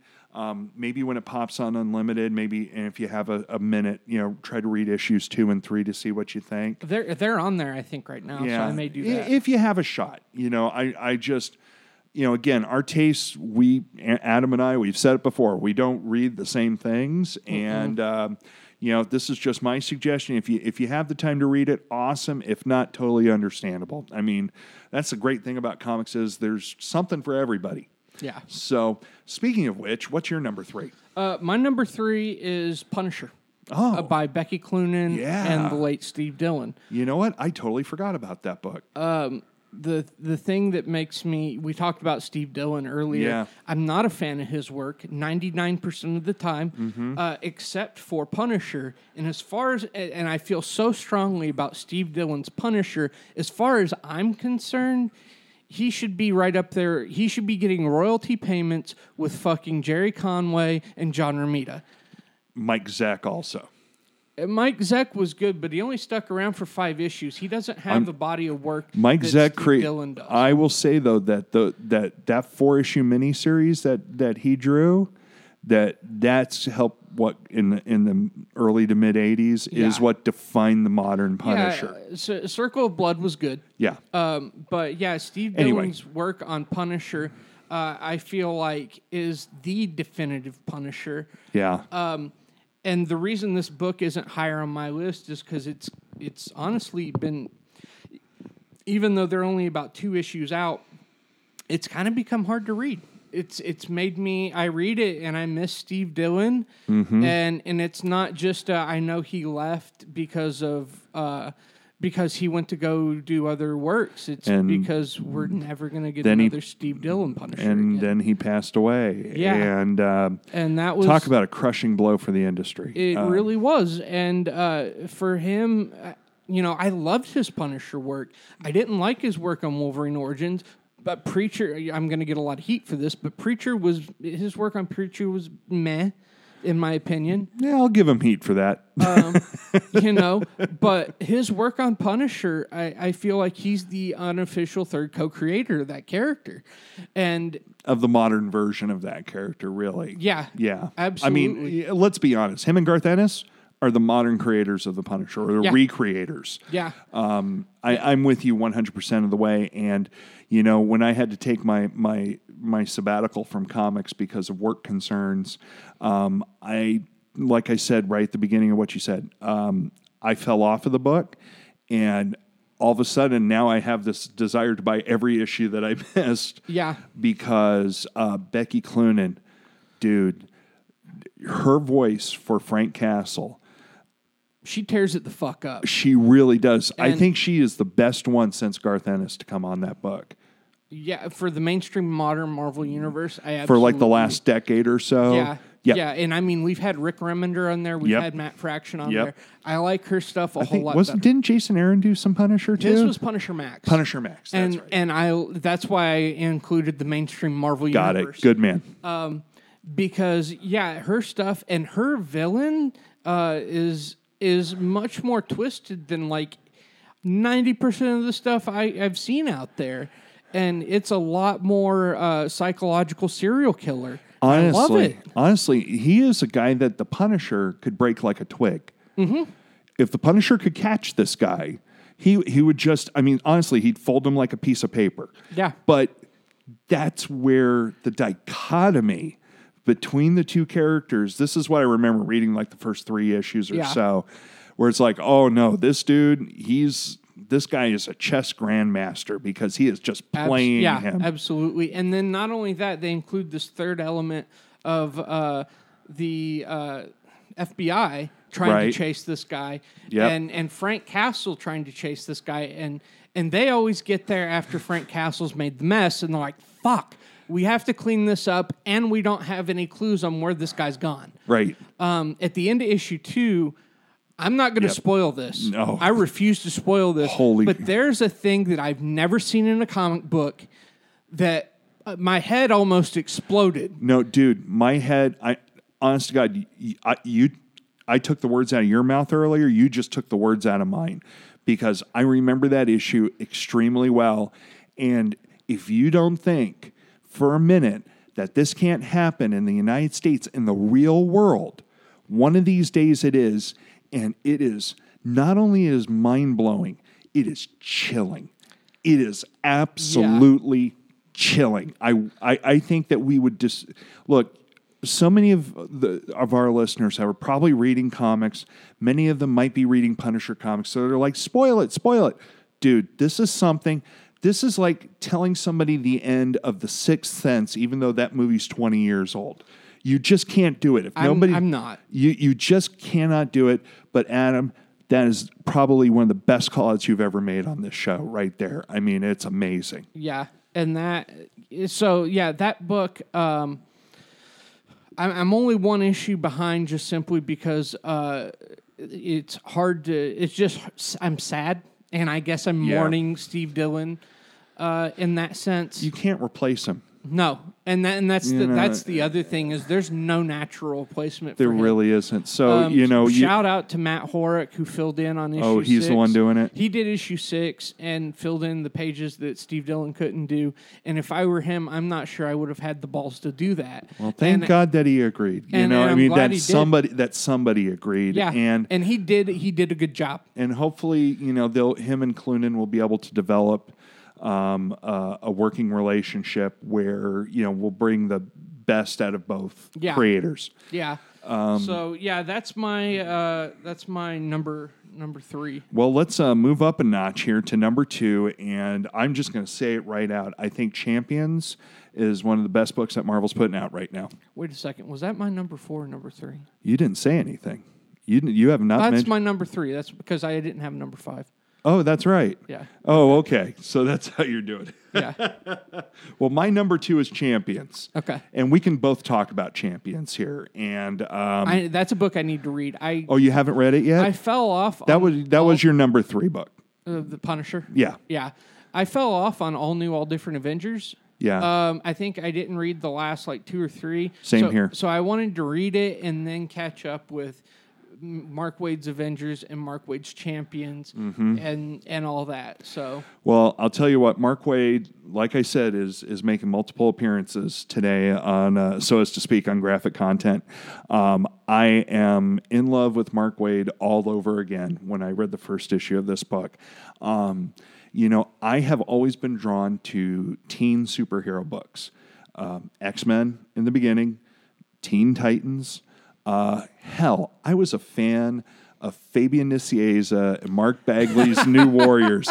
I loved, and and me and one of my buddies, one I of got the omnibus for Wha- that on sale No right now. shit. Uh, yeah, I might need to get that. It's uh, get it through your LCS because right Yeah. now they're doing a, a big retailer sale, so you might be able to get it for like you know 30, 40 bucks. That's fan. I, I might do that because New Warriors was uh, and and Bagley was on it for an insane run. And first of all, Fabian As Bagley is on all his books. I mean, this dude just, I mean, is a commitment machine. I mean, he says, okay, I'm going to do this book. You better, you, you're going to need to kick him off of that book before you get him to stop, or he wants to. Um, he did this amazing run on this book, and it was early 90s Marvel, but it didn't feel like early 90s Marvel. It was characters that I was like, what the fuck? Night Thrasher? Night Thrasher. This is a kid with a scream of sticks and a skateboard, and I'm supposed to be down with a kid named Night Thrasher and Speedball. Speedball. so Speedball nineties. one of one of Ditko's last. I think it was Ditko's last creation for Marvel. Um, uh, you know, he, his power is to bounce and to just keep drawing kinetic energy every time he hits something or somebody hits Yeah. him. And I'm thinking, ah, fuck, this is ter-, you know. And I'm looking at this issue, and they debuted in the pages of Thor, and Firestar was in it, and uh, um, um, uh, what's his name, um, Vance Astro, before he became Justice? Justice was in it, and you know, I'm thinking, wow, these are the real odd teen characters that have only made like minor appearances in various Yeah. books. Fabian Nicieza, I got to be frank, is not one of my really favorite writers. Um, he's, I think, like he's in that on that Dan Abnett level. I was about to say he's a workman. writer. workman writer. Okay, and uh, he has written some books I've I've really really hated. Um, he was, you know, but thank God he was there for Rob Liefeld on X Force, because otherwise there would be no story. It would just be a bunch of really steroid juiced fools uh, with weird hair posing against each other. Um, but Fabian Nicieza, he created a teen superhero soap opera comic book. And so Champions harkens back to this. And the Champions harkens back to that. But it's Mark Waid doing the writing on this book, not Fabian Nicieza. And this is Mark Waid taking three characters that he obviously fell in absolute love with on all new, all different Avengers. so that would that would be Miss Marvel.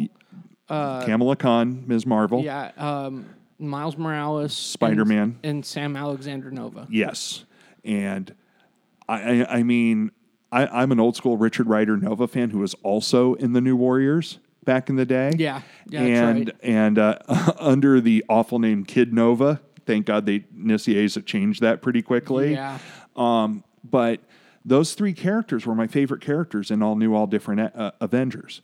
Um, I, I couldn't feel my way into the Vision or or or Falcon uh, Cap. Thor, Falcon Cap. You know what I mean? Female, femme Thor. You know what? The, I, did like the female Thor uh, Falcon Cap relationship. I thought that, That was one of the more You're right. interesting aspects. You're of right. The book. And, and it's been so long since I've read it, but you kind of kicked a memory up there. One, but I'll tell you what: the idea that these three kids would say, "You know what? Fuck the Avengers."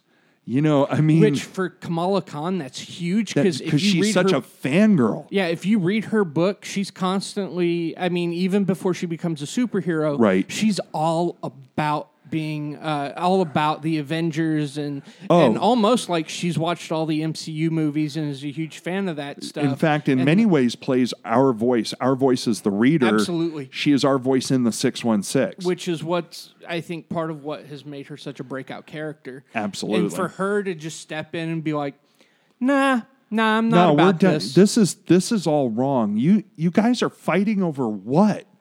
You know, it's like these three kids who ostensibly were told to pick a side said, "No, we're not going to pick a side." and they pick their own side. they pick their own side and they say, "You know what?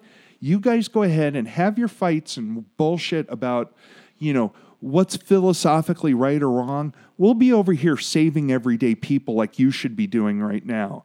And you talk about the wisdom of youth, right? The mm-hmm. the wisdom of children or something like that that was the greatest genesis for the beginning of a teen superhero book again. And so what did they do? They went out and they recruited. Who did they get? They got Amadeus Cho.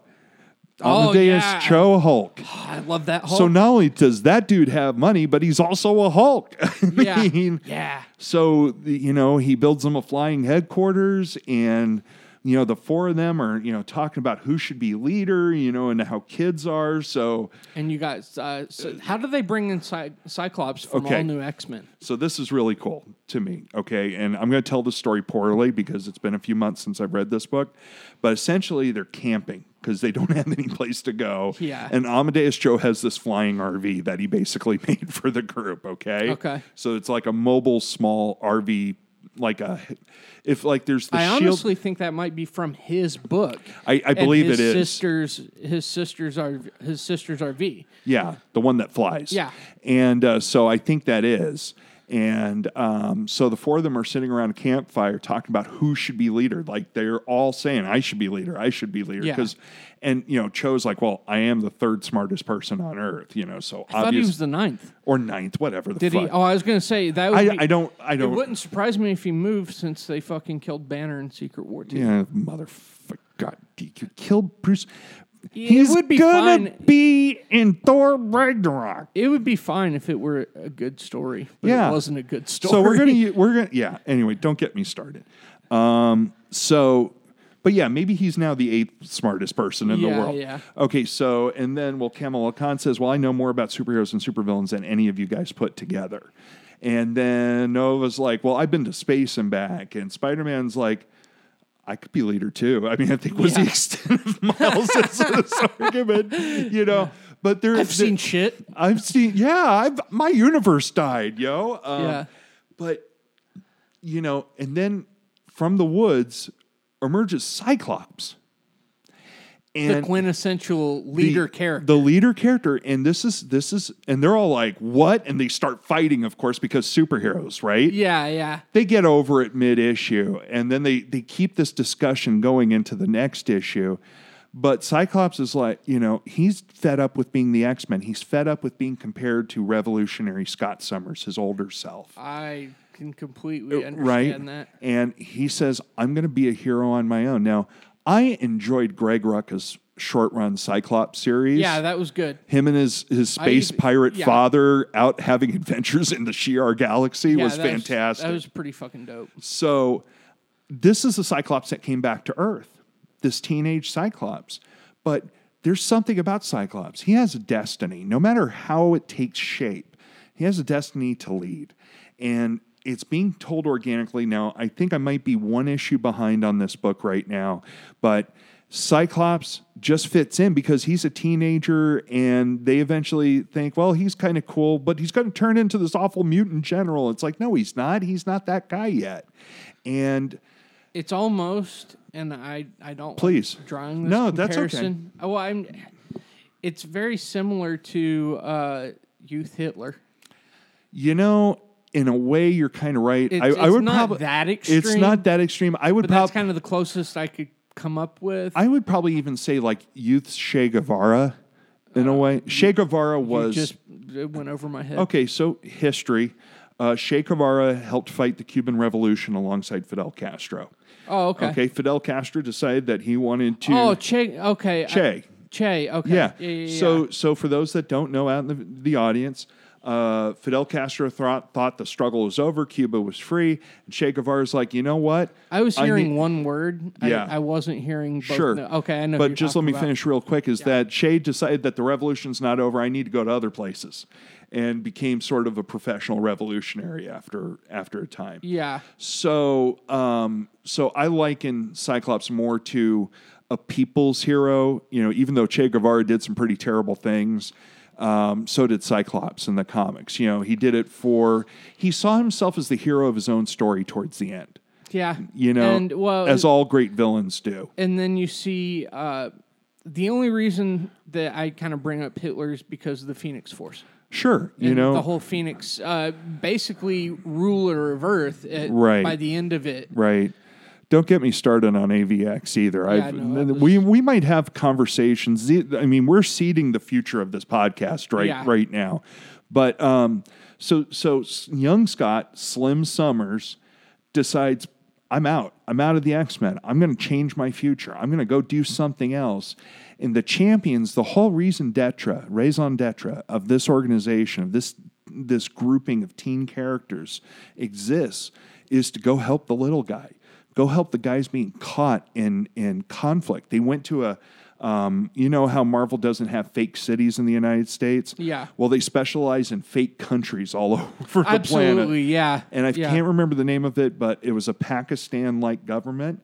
And Ms. Marvel said, We need to go affect change right now. So, an American Muslim teenager brings the champions to this country to protect a Malala Yusuf type um, um, figure from being killed just because she wants to help open a school for girls in this in this foreign Muslim Wow, country. okay. You know, talk about some timely comics. Yeah. Ha! you I see, what, you did. hey. Uh, anyway, um, but ser- seriously, they're timely comics, and they they live up to Marvel's former name. And and you know, teenagers. You know, you, you're you're closer to being a teenager than I was, but I can tell you, when I was a teenager, I wanted to change the world. I think a lot of teenagers they either want to change the world or or get into something that that um, is that they can say that they're more into than anything else.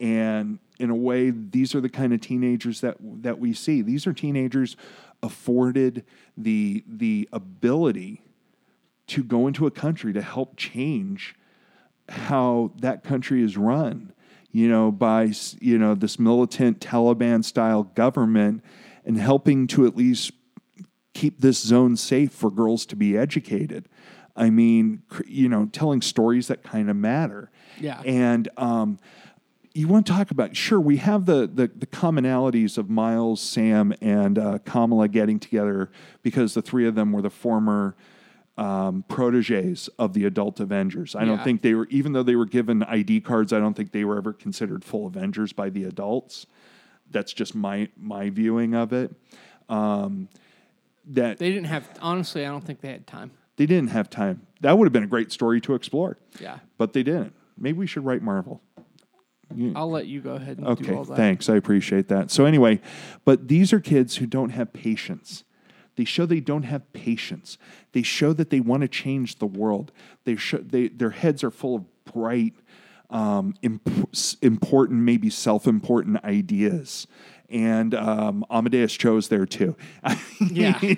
who was born 30, I think. And Yeah. um, you know, I I can't say enough. Mark Waid gets writing a teenager voice, and this dude is older than I am. And uh, he, Yeah, I love his Archie book. That's one of my favorite books on the stands Oh right now. God, yeah. You So know, yeah, call. the fact that he he can he can do that with with ease yeah. is is really astonishing. And can I also say Humberto Ramos? I you don't like Humberto I, Ramos? I don't. I, I I haven't. There was only one thing I think I enjoyed him on, and I can't even remember what that is right Well, now. I'll tell you what I enjoyed him on. I think it might have been X Men from like the mid 2000s. Okay, that's but- not me. I've enjoyed Humberto Ramos on two books. One was Champions. One is Champions. I Impulse? should say. Impulse. Okay. I loved Impulse. You know what? I take it back. It wasn't X Men. Um, I think it was. Gosh, I. You know what? It was. Um, he did. There was a couple issues of Wolverine he did back. In, Hmm. I, you know what? I think I remember what you're and- talking and it about. wasn't. It wasn't the full. I didn't enjoy the full story, but there were a Yeah. couple issues where I was just like, I don't hate this. Well, you know, and and he's just not somebody whose career I followed as an artist. But when I've encountered him, like I'm into the idea of teen su- superhero books as I've set up Yeah. for my number two. Yeah. So, but he captures that youthful spirit, and he's got identities, facial and physical identities, and and this dynamic how these these these super young superheroes operate around one another. And i just like i just like the alchemy that and i'm using that term again that mark waid and humberto ramos have come up with for this book. And I, i'm just really looking forward to its future Yeah, I can. That's a that's a book I'm definitely going to check out. Even though I'm not a big Humberto Ramos fan, I uh, yeah, I'm going to check it out uh, once I get once I, I finish the all new, all different stuff. I, I got to say this just for my last bit. It's out Teen Titansing the current Teen Titans book. Yeah, that's not surprising. I feel like right now Marvel's in the middle of a youth revolution, and and Champions is the next logical step in that youth revolution. and I and I just hope they keep it going. They're- they're- this is where I can, and it's it's like teenager me wanting Yeah. to buy more teen books and solo books. Yeah. because this means I can get my Nova, Ms. Marvel, and Miles Morales, Yeah. and Cyclops and and uh, uh, Amadeus Cho Hulk, Yeah. all in a single book. You know, Yeah. so I can save a couple of bucks that way, and there's no shortage of characterization for any of those characters. So Yeah, I uh, yeah, I, I definitely feel like yeah, that's leading the the the new asp not well yeah newer Mm-hmm. aspect of of legacy that's come about in the Marvel U. I strange that Marvel was on the legacy bandwagon a little bit before DC got back on the legacy bandwagon. That they got well. That goes into that's another podcast where I just can go into the whole concept of uh, Marvel doing legacy now, and not only as a creative. I feel like the creatives come second, but it's all about the the future of the MCU. I agree. I agree. And you know what? If you have ideas out there that you want us to cover on the graphic pod contest con The graphic content podcast. yeah, that you know what? I'm not going to edit that out because I sounded like an idiot and it was kind of funny trying to listen to that. Um, but if you have ideas for the graphic content podcast for stuff that you want Adam and I to talk about, just hit us up on Twitter at Graphic Podcast. We'd love to hear what your ideas are. Yeah. So Adam, where are you on your list right Okay, now? Okay, number two. Number two. Number two is Miles Morales Spider Man. Okay. Uh, as I said, you're going to see Bendis a lot on this list because it's easy. He's easy to, for me to read in a bite-sized chunk. Yeah. and um, I really enjoy that book. I enjoy seeing Spider-Man. Um, I enjoy seeing this version of Spider-Man. Uh, as I said, I've not been a fan of Peter Parker uh, since before JMS left. Uh, amazing.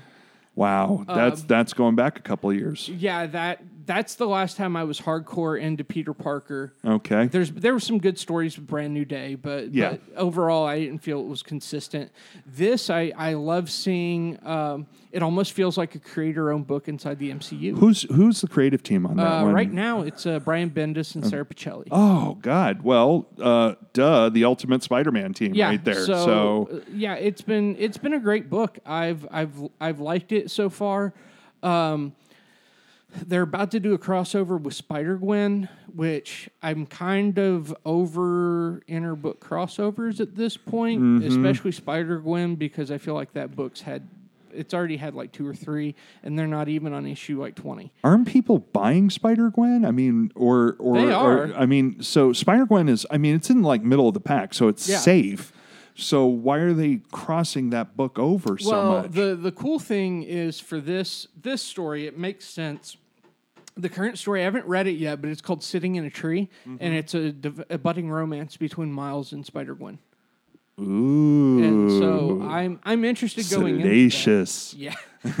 um, but the, the one cool thing is you kind of see in the Bendis corner of the Marvel U in this book, there's a point where uh, Miles's mom, uh, who's come back from the dead since the Ultimate Universe. Oh well, that's nice to know. Yeah, she so but his mom is kind of freaking out, not figuring can't figure out what's what's going on with her son and why he's acting so weird. Okay. So she brings uh, her grandma or her mom in and gr- grandma lays down the law and is no nonsense. In fact, it's to the point to where like his dad is just like get mother-in-law out the house right now, please. Wow.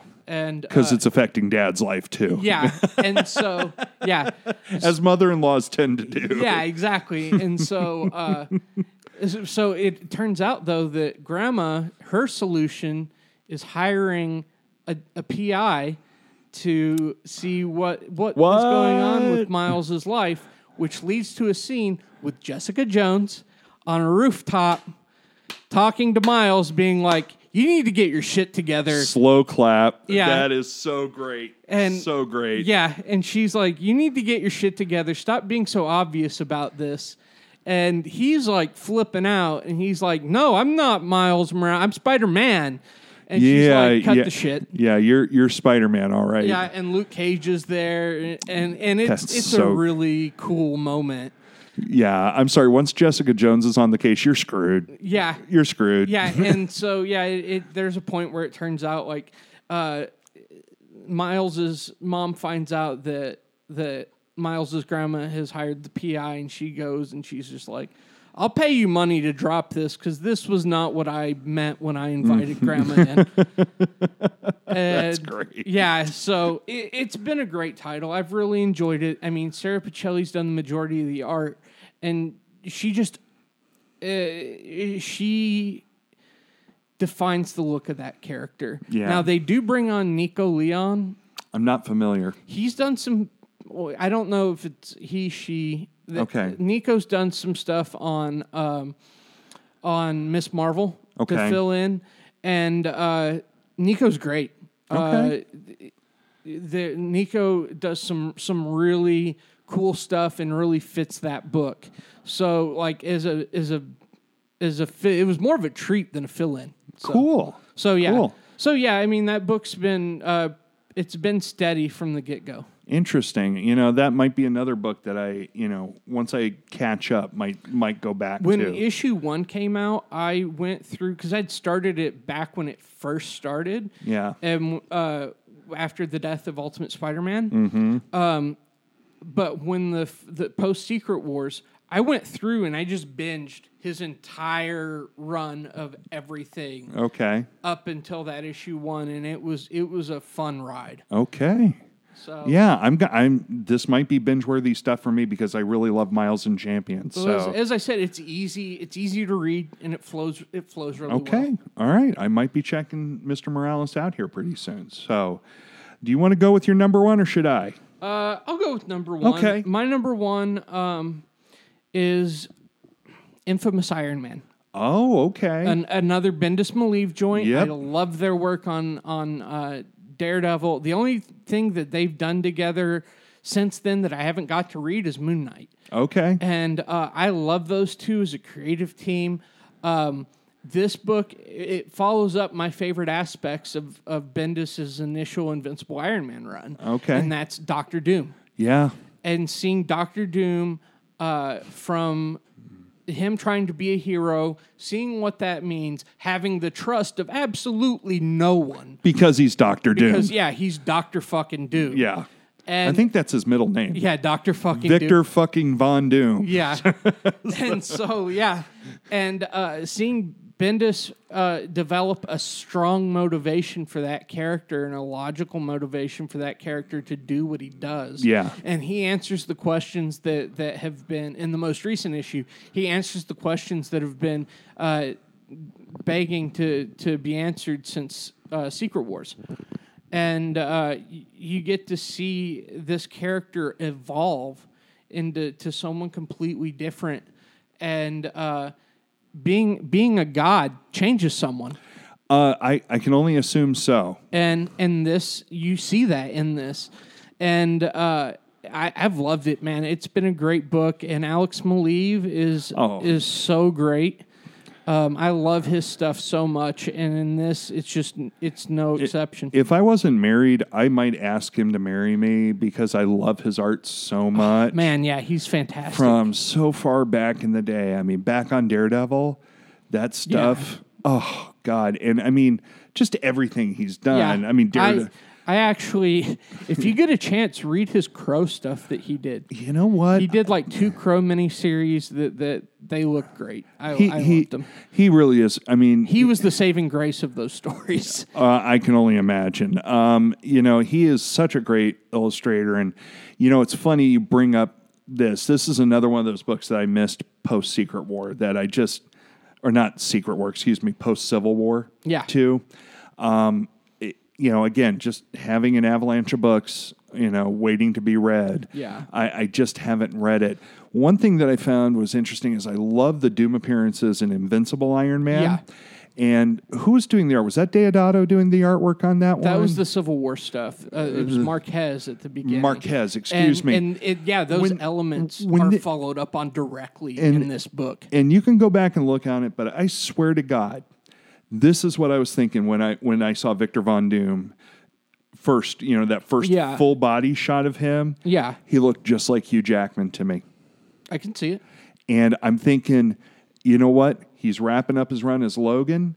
And if they get the Fantastic Four rights back from Fox for the MCU, why not have Hugh Jackman play, I don't think play they could Doctor do it. Doom? I don't think they could do it. I think they could. I think he's too strongly associated with Wolverine. I don't think they could pull Hey. that in and make it not. Oh, it's Wolverine being Doctor Doom. It well, maybe that's that'll be the initial reaction, but after seeing uh, him do Les Miserables and knowing knowing Oh, he's a very Hugh talented actor. as the song and dance man that he is, um, I also consider him a hell of an actor. So I think he's a guy that if you were to challenge him, you see, I think they pulled in the mainstream Marvel U what they did back in the Ultimate Universe when they first designed Nick Fury, Mm-hmm. and just threw a shout out saying, "Hey, if you're going to cast a new Doctor Doom after that abysmal failure." Of the uh, Josh Trank film, this why not do Hugh Jackman as Yeah, Doctor Doom? Fair enough. I mean, who knows? But that's what uh, what I thought. But I thought the idea of Doctor Doom being fully healed physically, of being unencumbered, and wanting to try to be a good guy to an to the extent that the name Von Doom will allow him to be Yeah. was a really unique idea. I mean, Honestly, I didn't believe it was Doctor Doom. It wasn't until they got way in and I was I had to just accept like, yeah, this is Doctor Doom. There was never a point where I ever trusted that character. oh, I didn't trust him at all. And the fact is, is that you know the thing that people forget about Doctor Doom sometimes is, dude knows magic. Now that's I was about to bring that up. That's another fucking amazing element Yeah. in, in, in in infamous Iron Man. Yeah. Is you get to see Iron Man as a fucking magician. That's- so he's pulling up like he'll pull up like fucking launch missiles out of his suit and then have like this crazy magic protection barrier instead of like zero point energy or whatever.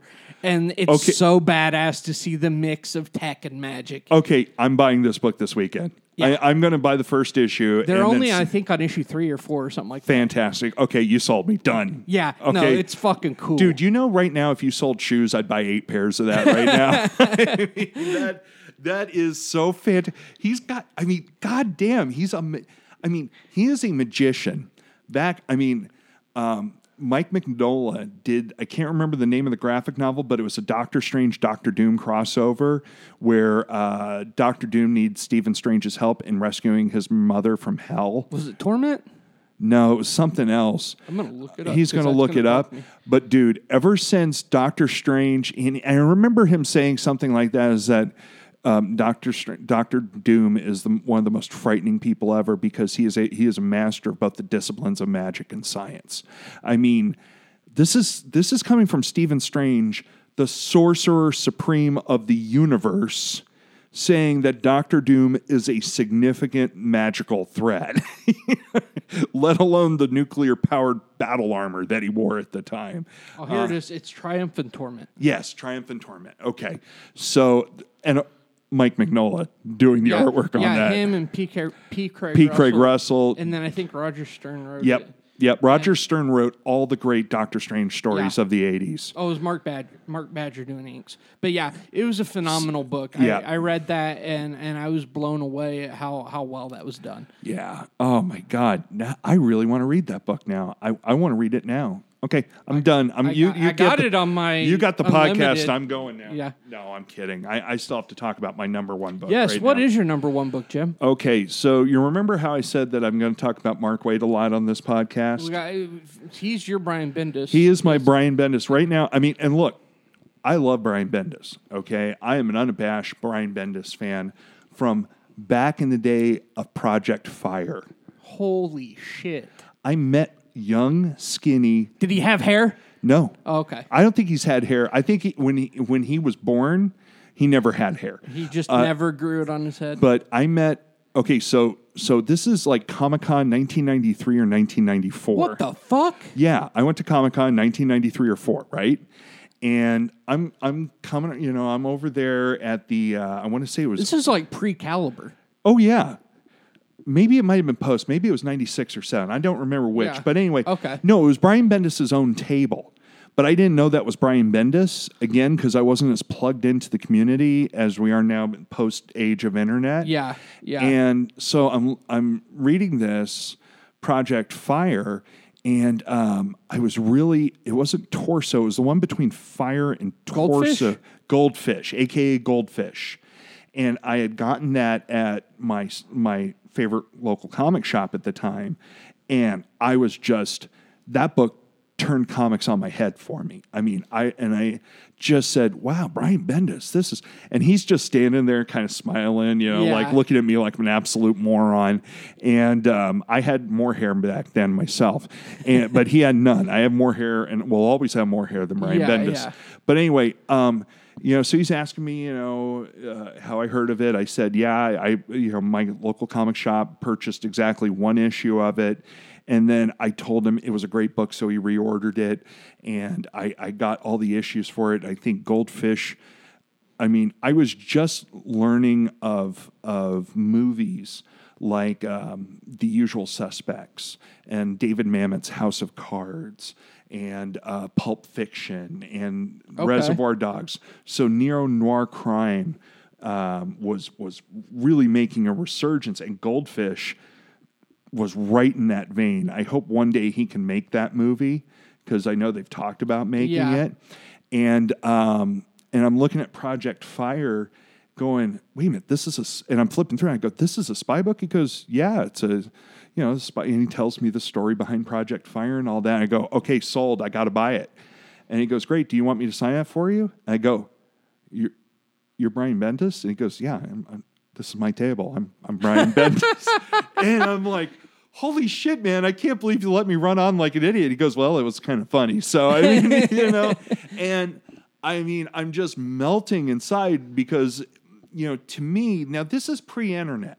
So it's, it's weird meeting create. It was even weirder meeting creators then because they were, for the All most you had part, was the name. all you had was the name. I mean, yeah, you saw like they would always interview guys like Arthur C. Clarke and, and Isaac Asimov about you know new advances in science and what's coming in the future and stuff like that. So you understood those guys being seen around. But Stan Lee was the only comics creator and Jack Kirby, because I at Yeah. that point I was reading Comics Buyer's Guide occasionally, so I got to know more about Jack Kirby, and that's when what really fueled my Jack Kirby love mm-hmm. was around that time when in my twenties. But meeting Brian Bendis and just and get this, Adam, it was I want to say a Friday afternoon at San Diego Comic Con, and there was hardly anybody in the aisles. now there was there was some crowds. There were some crowds so on Saturday. Hilarious. It is to think about now because I mean, now you've got 110,000 people on any given day over there. just in the convention center, not Yeah. including all the offsite events that Oh they have God, around there yeah. now. I mean, how there hasn't been an outbreak of Legionnaire's disease or something like Yeah, that. You know, um, Well, every I'm sure Con Crud started there and just went oh, from every it's a thing. around. It's a thing. I caught Concrud in 2008, which was the last time I went, and it's a real thing. I I mean, 2008. They had, that was the first year that they had hit max capacity. Oh, I remember that tickets sold out within like It was It was yeah, it was minutes and and and I was a shit. part owner of uh, one of the comic shops uh, in Lodi at the time, so I got my ticket free. Nice. You know, so but we bought you know tickets for my wife, and you know Yeah. we went with some other friends who were lucky. But uh, dude, um, that meeting with Brian Michael Bendis was absolutely fantastic. So I want to say no no hate to Brian Bendis at all because he's not on my list. Um, in fact, if anything, your number one pick has inspired me to go spend yet more money right now because that sounds like the most dope concept for It- a comic book cool, for a yeah. mainstream comic book right now than fucking anything else. Yeah. But let me get back to Mark Waid here. Okay, I- think Mark Waid is having is is it's been going for a year or two now where he is in the middle of a writing renaissance right now. You know, he he kind of was backing off a little bit. He started with Archie and he had done some other things. I say it started with Daredevil. Oh no, that's when that's when it it went like that's when the fuse was lit. Was when he went on Daredevil. I absolutely agree with you, but this renaissance now continues into a book called Black Widow, Oh, which okay, is yeah. my number one book. Him and Chris Samnee writing that. Chris Samnee from Daredevil, you know, Yeah. um, and you know Chris Samnee, who was not taken, I don't believe was taken seriously. This is strictly as a, a postulating guy who knows nothing about the inner workings of the comic book industry. Um, but he was a guy who was doing a, a, a junior version of the Thor comic. Oh Um, yeah, remember Mighty that? Avenger. Yeah, Thor: The Mighty Avenger. It was right after the movie came out. Yeah.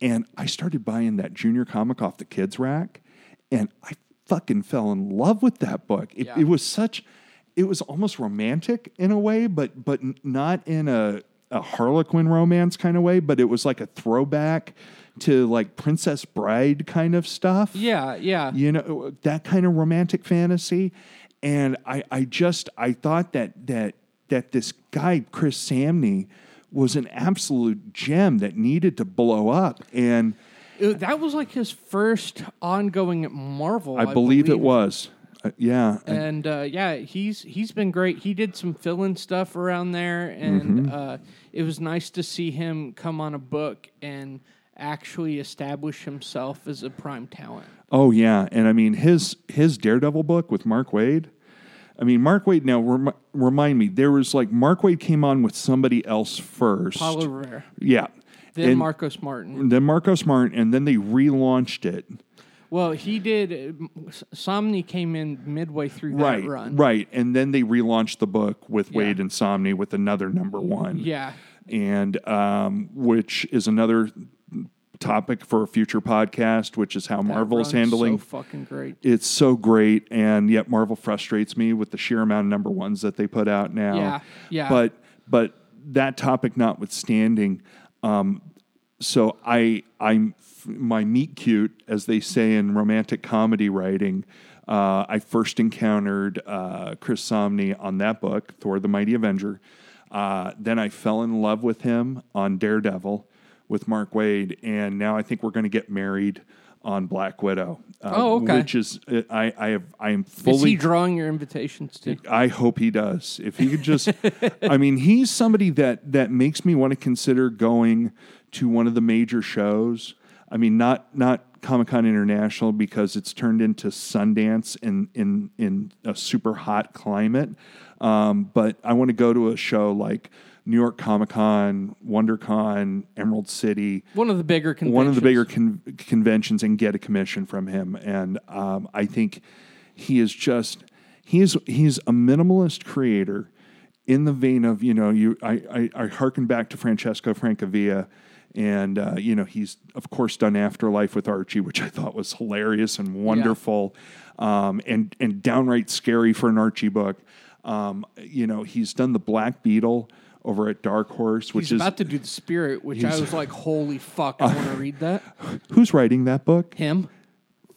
Fucking A. Um, I just did the metal horns with both hands right there. Yeah, he's writing Um, and drawing that book. Holy shit, sold.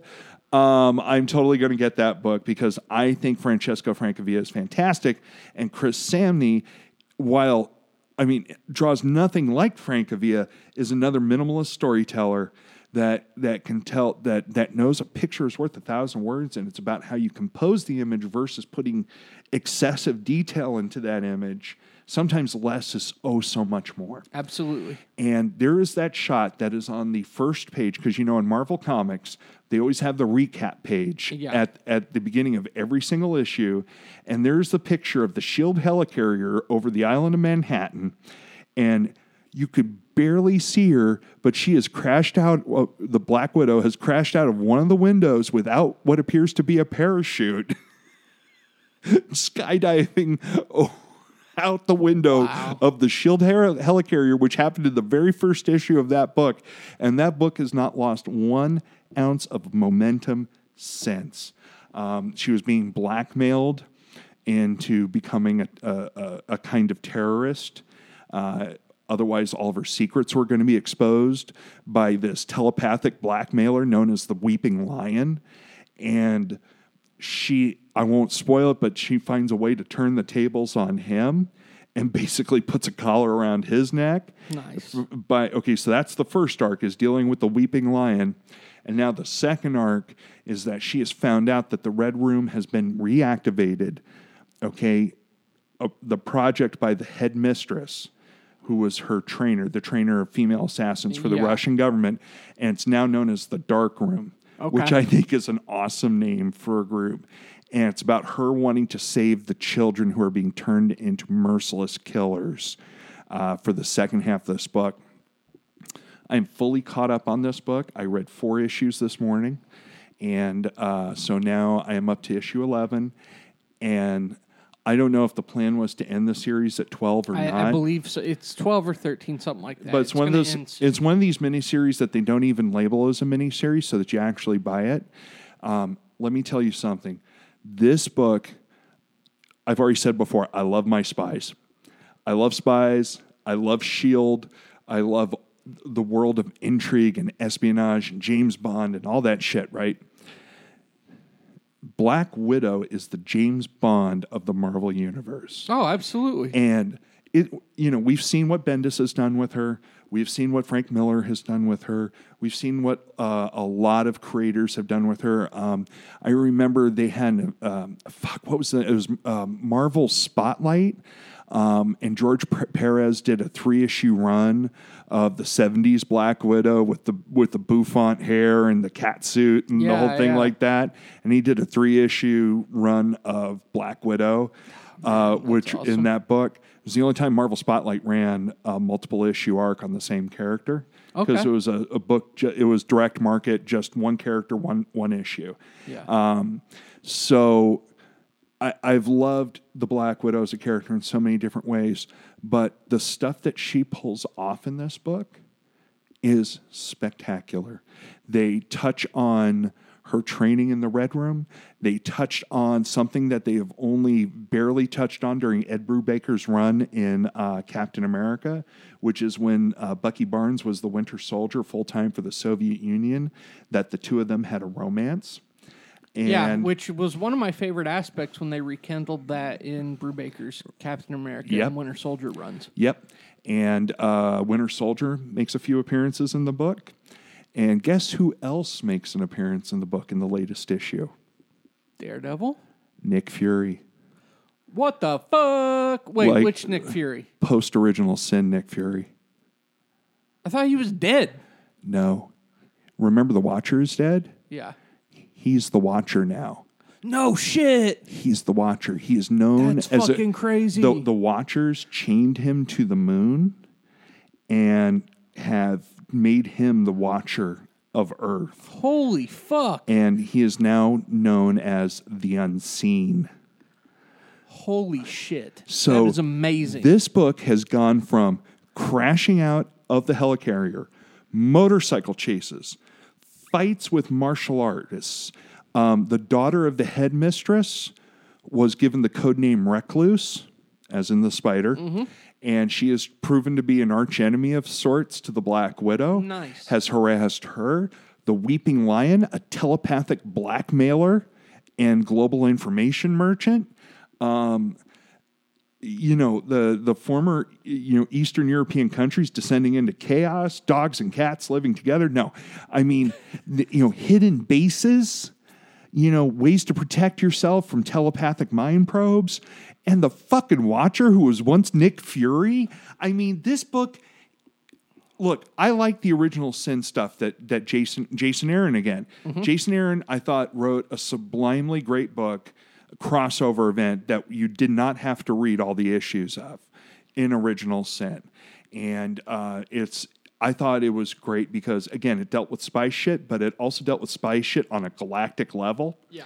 and um, the fact that nick fury was such a substantial part of the black widow's history that they saw fit to to weave him into the storyline in a way that you will not it, it will blow your mind when you read this I yeah, I was waiting when I heard this was going to end. I was like, well, I'm going to just wait until this all ends and read it all because I started and I fell off. But yeah, I'm really excited to read this now. It is so absolutely, utterly fantastic of a series that I envy you for being able to sit down and binge whatever it turns out to being, whether it's 12 or 13 issues. This book has been my favorite Marvel comic since issue one. And um, I am going to be sad to see it go, but I'll tell you what, if they end it right, it will be great. And I'm looking forward to it. So um, that's my number one book. I know I waxed really long on Star Wars in comparison, but you know what? I think I would do the do our listeners and you a disservice if I were to just keep talking forever and ever about it. This is Mark Waid at the height of his power. This is Chris Samnee at the height of his power. And again, I'll use the word the third time this episode. This is the alchemy that creates the Philosopher's Stone. This is amazing. This is this is what needs to be read by people who who are fans of the Marvel universe and more so seeing the Black Widow as not just a supporting character like some people on the movie production side of things, but as the lead character and a kick-ass one that can operate in any environment whatsoever. Drop the mic. Wow, I'm yeah, I'm really excited to see this. Uh, Yeah. I, I can't wait to. I was already excited knowing just with the two creators Yeah. involved that I was just like, oh, this will be good. Like just oh yeah, this will Yeah. be good. And uh, now I'm I'm I feel like it's gonna definitely uh, come to the forefront of you know being amazing. So I, I, I cannot tell you how much I envy you for being able to sit down and read the whole thing in one shot. That that's I really envy you. You're going to have a great time with this. Yeah. Your number one book right now is in uh, no uh. What what, in, what? infamous Iron Man. Infamous Iron Man. Uh, my number one book was uh, was uh, Black Widow, the Sudna and Black Widow. Uh, my number two book was Champions. Adams, yours was uh, Spider Man, Spider Man. My, uh, my number three book was Black Panther. Yours was uh, Punisher. Punisher. Uh, my number four book was uh, the current run on Moon Knight. Uh, mine was in, Invincible Iron Man. Right. Uh, Adam's fifth spot is for rent right now. Yeah. So somebody. empty. It's empty because Marvel has been shooting a lot of blanks lately, also, unfortunately. One of the few I picked up was Hulk, and Yeah. I because I, try to give. There's some new writers I don't know what it is. I'm just like, well, I don't, I don't want to check that person out. But for whatever reason, Mariko Tamaki, Uh-huh. I, uh, I decided to check her stuff out, and I, I, I'm reading the new Hulk book, and it's not really doing anything for me. You know, I'm I'm reading uh, what's I can't remember the name of the uh, writer on the new Hawkeye Kate Bishop book. Um, Kelly Thompson. Kelly Thompson, and that's a book that I think is growing on me. Um, I don't think it, it it deserves the honorable mention yet. I mean, we're only like three issues into the book right now. Um, I'm going to wait all six before I recommend it to anyone. Yeah. But I think it's a book that if you're if you're curious to see, and if you really love the Young Avengers and really loved Kate Bishop, Hawkeye, as I have, um, you know, that's one of those books. It's an inertial buy, sort of like uh, that one book I ranted and raved about last time that I will not name again right now. My love hate codependent relationship, but. Um, yeah, you know, it's it's great. Um, I did have a number five book, and that is the main Star Wars book. That's another book I'm gonna because uh, with Force Awakens, I kind of brought out the the Star Wars fan in me awakened. Oh, uh, cool. from being uh, a kid who really. I, I came in with the special edition. Sure. I watched them all in, in the theaters, and Yeah. since then I've realized the that that's all bullshit. um, but but Don't get me started, kid. yeah, but I, Hey. I I went through and I watched all three, and then I watched episode seven. Then I said I need more Star Wars in my life, You know, and I got caught up for the first trade, two trades of Vader and Star Wars, and they just I fell off from there. But I'm excited to come in, You know- and and read all the Jason Aaron, Kieron Gillen I, stuff. I think, and honestly, you have to read them concur. And this is the one Mm-hmm. criticism that I'll actually say. While they do operate completely separate, it's a diet that's best served in tandem with one another. and that was kind of my you big know. thing. I think that fell off on me was I had to jump back and forth between the two books. But there's a point where Boba Fett has that fight with Skywalker that I talked and raved about, right? Yeah, Well, in the Darth Vader book, the next issue of the Darth Vader book, after the end of Vader dealing with all the shit he has to deal with, because he's on the outs with the Emperor for letting the Death Star gang destroyed, yeah, which is really just the Emperor fucking with him because he's the fucking Emperor and, Yeah, and, yeah. and the embodiment of evil. But there's a scene where Boba Fett tells him who the rebel pilot was that destroyed the Death Star. Oh, I did. Yeah, that was the very end of where I read was where he finds out that it's uh, Luke Skywalker, and he doesn't figure out that's his son yet, does he? oh, he does. Okay, that's right. You need to- and you- you see the window crack. the the window, one of those giant round windows, like Yeah. the, behind the emperor's chair, his throne, and just spider webs it with the force because he's so angry at Yeah. that point. But it, it goes on so far beyond that. Um, uh, they're just doing some fun books right now. Uh, and again, I am totally bought into Dr. Aphra without reading an, a single issue of it um, because Dr. Aphra is awesome Yeah. and uh, was a great supporting character in the Vader book. And might I also recommend the Lando miniseries as well? I'm well? not a huge fan of Charles Soule, and Oh, so I know you're not, but Alex I- Maleev doing the art That, should that be my rope into the book? and Charles Soule, I'm sorry, he gets Lando, and that's one smooth motherfucker right there. Okay, Okay. okay. Just read the first issue Okay. instead of buying the trade, and tell me what you think. Okay. Uh, I think there's an interesting, there's a great premise to that, but I want to see you read the premise, which is laid out by the end of the first issue, and see what you think about Okay. that. Alrighty, kids. Well, that's our list. Again, I'm going to pimp the podcast uh, Twitter feed right now. It's at Graphic Podcast. Please, we'd love to hear your thoughts on the episode. Hit us up on that. We're also on Twitter. I'm at Jimmers with three M's, J I M M M mm, E R S. And Adam, you're at Twitter where? At Adam S. Messinger. You can find me all over social media at Adam S. Messinger. Yeah, I don't have that capability. Um, I tried to get Jimmers with three M's on Instagram, but can only come up with five because there has to be a Jimmers with two, three, and four M's other than myself. Yeah. Um, you can find me at But Jim- you're the most important because you got the most M's. I, I would like to say so. I am like, if each M was a star, I'd be a five star Instagrammer. Yeah. Actually, I only post my role playing game photos and I, yeah, I very cat rarely pictures. see you post on there. but I'm going to try. I'm going to keep Yeah. trying. Um, and I'm on Facebook a lot. So you can follow me at Facebook simply at Jim Mason. Uh, next time on Graphic Podcast, we're going to talk about our favorite creator owned books. Yes. I don't know if we're even going to do a top five. I think we're just going to We can bullet point books that we liked. yeah, and point you in the right direction because we want to do some. We want to get some underserved titles put Yeah. out there. I think. And it's going to give me an excuse. I only have creator owned titles on my pull list, but I binged them all. So I got a bunch of titles on there I have not read.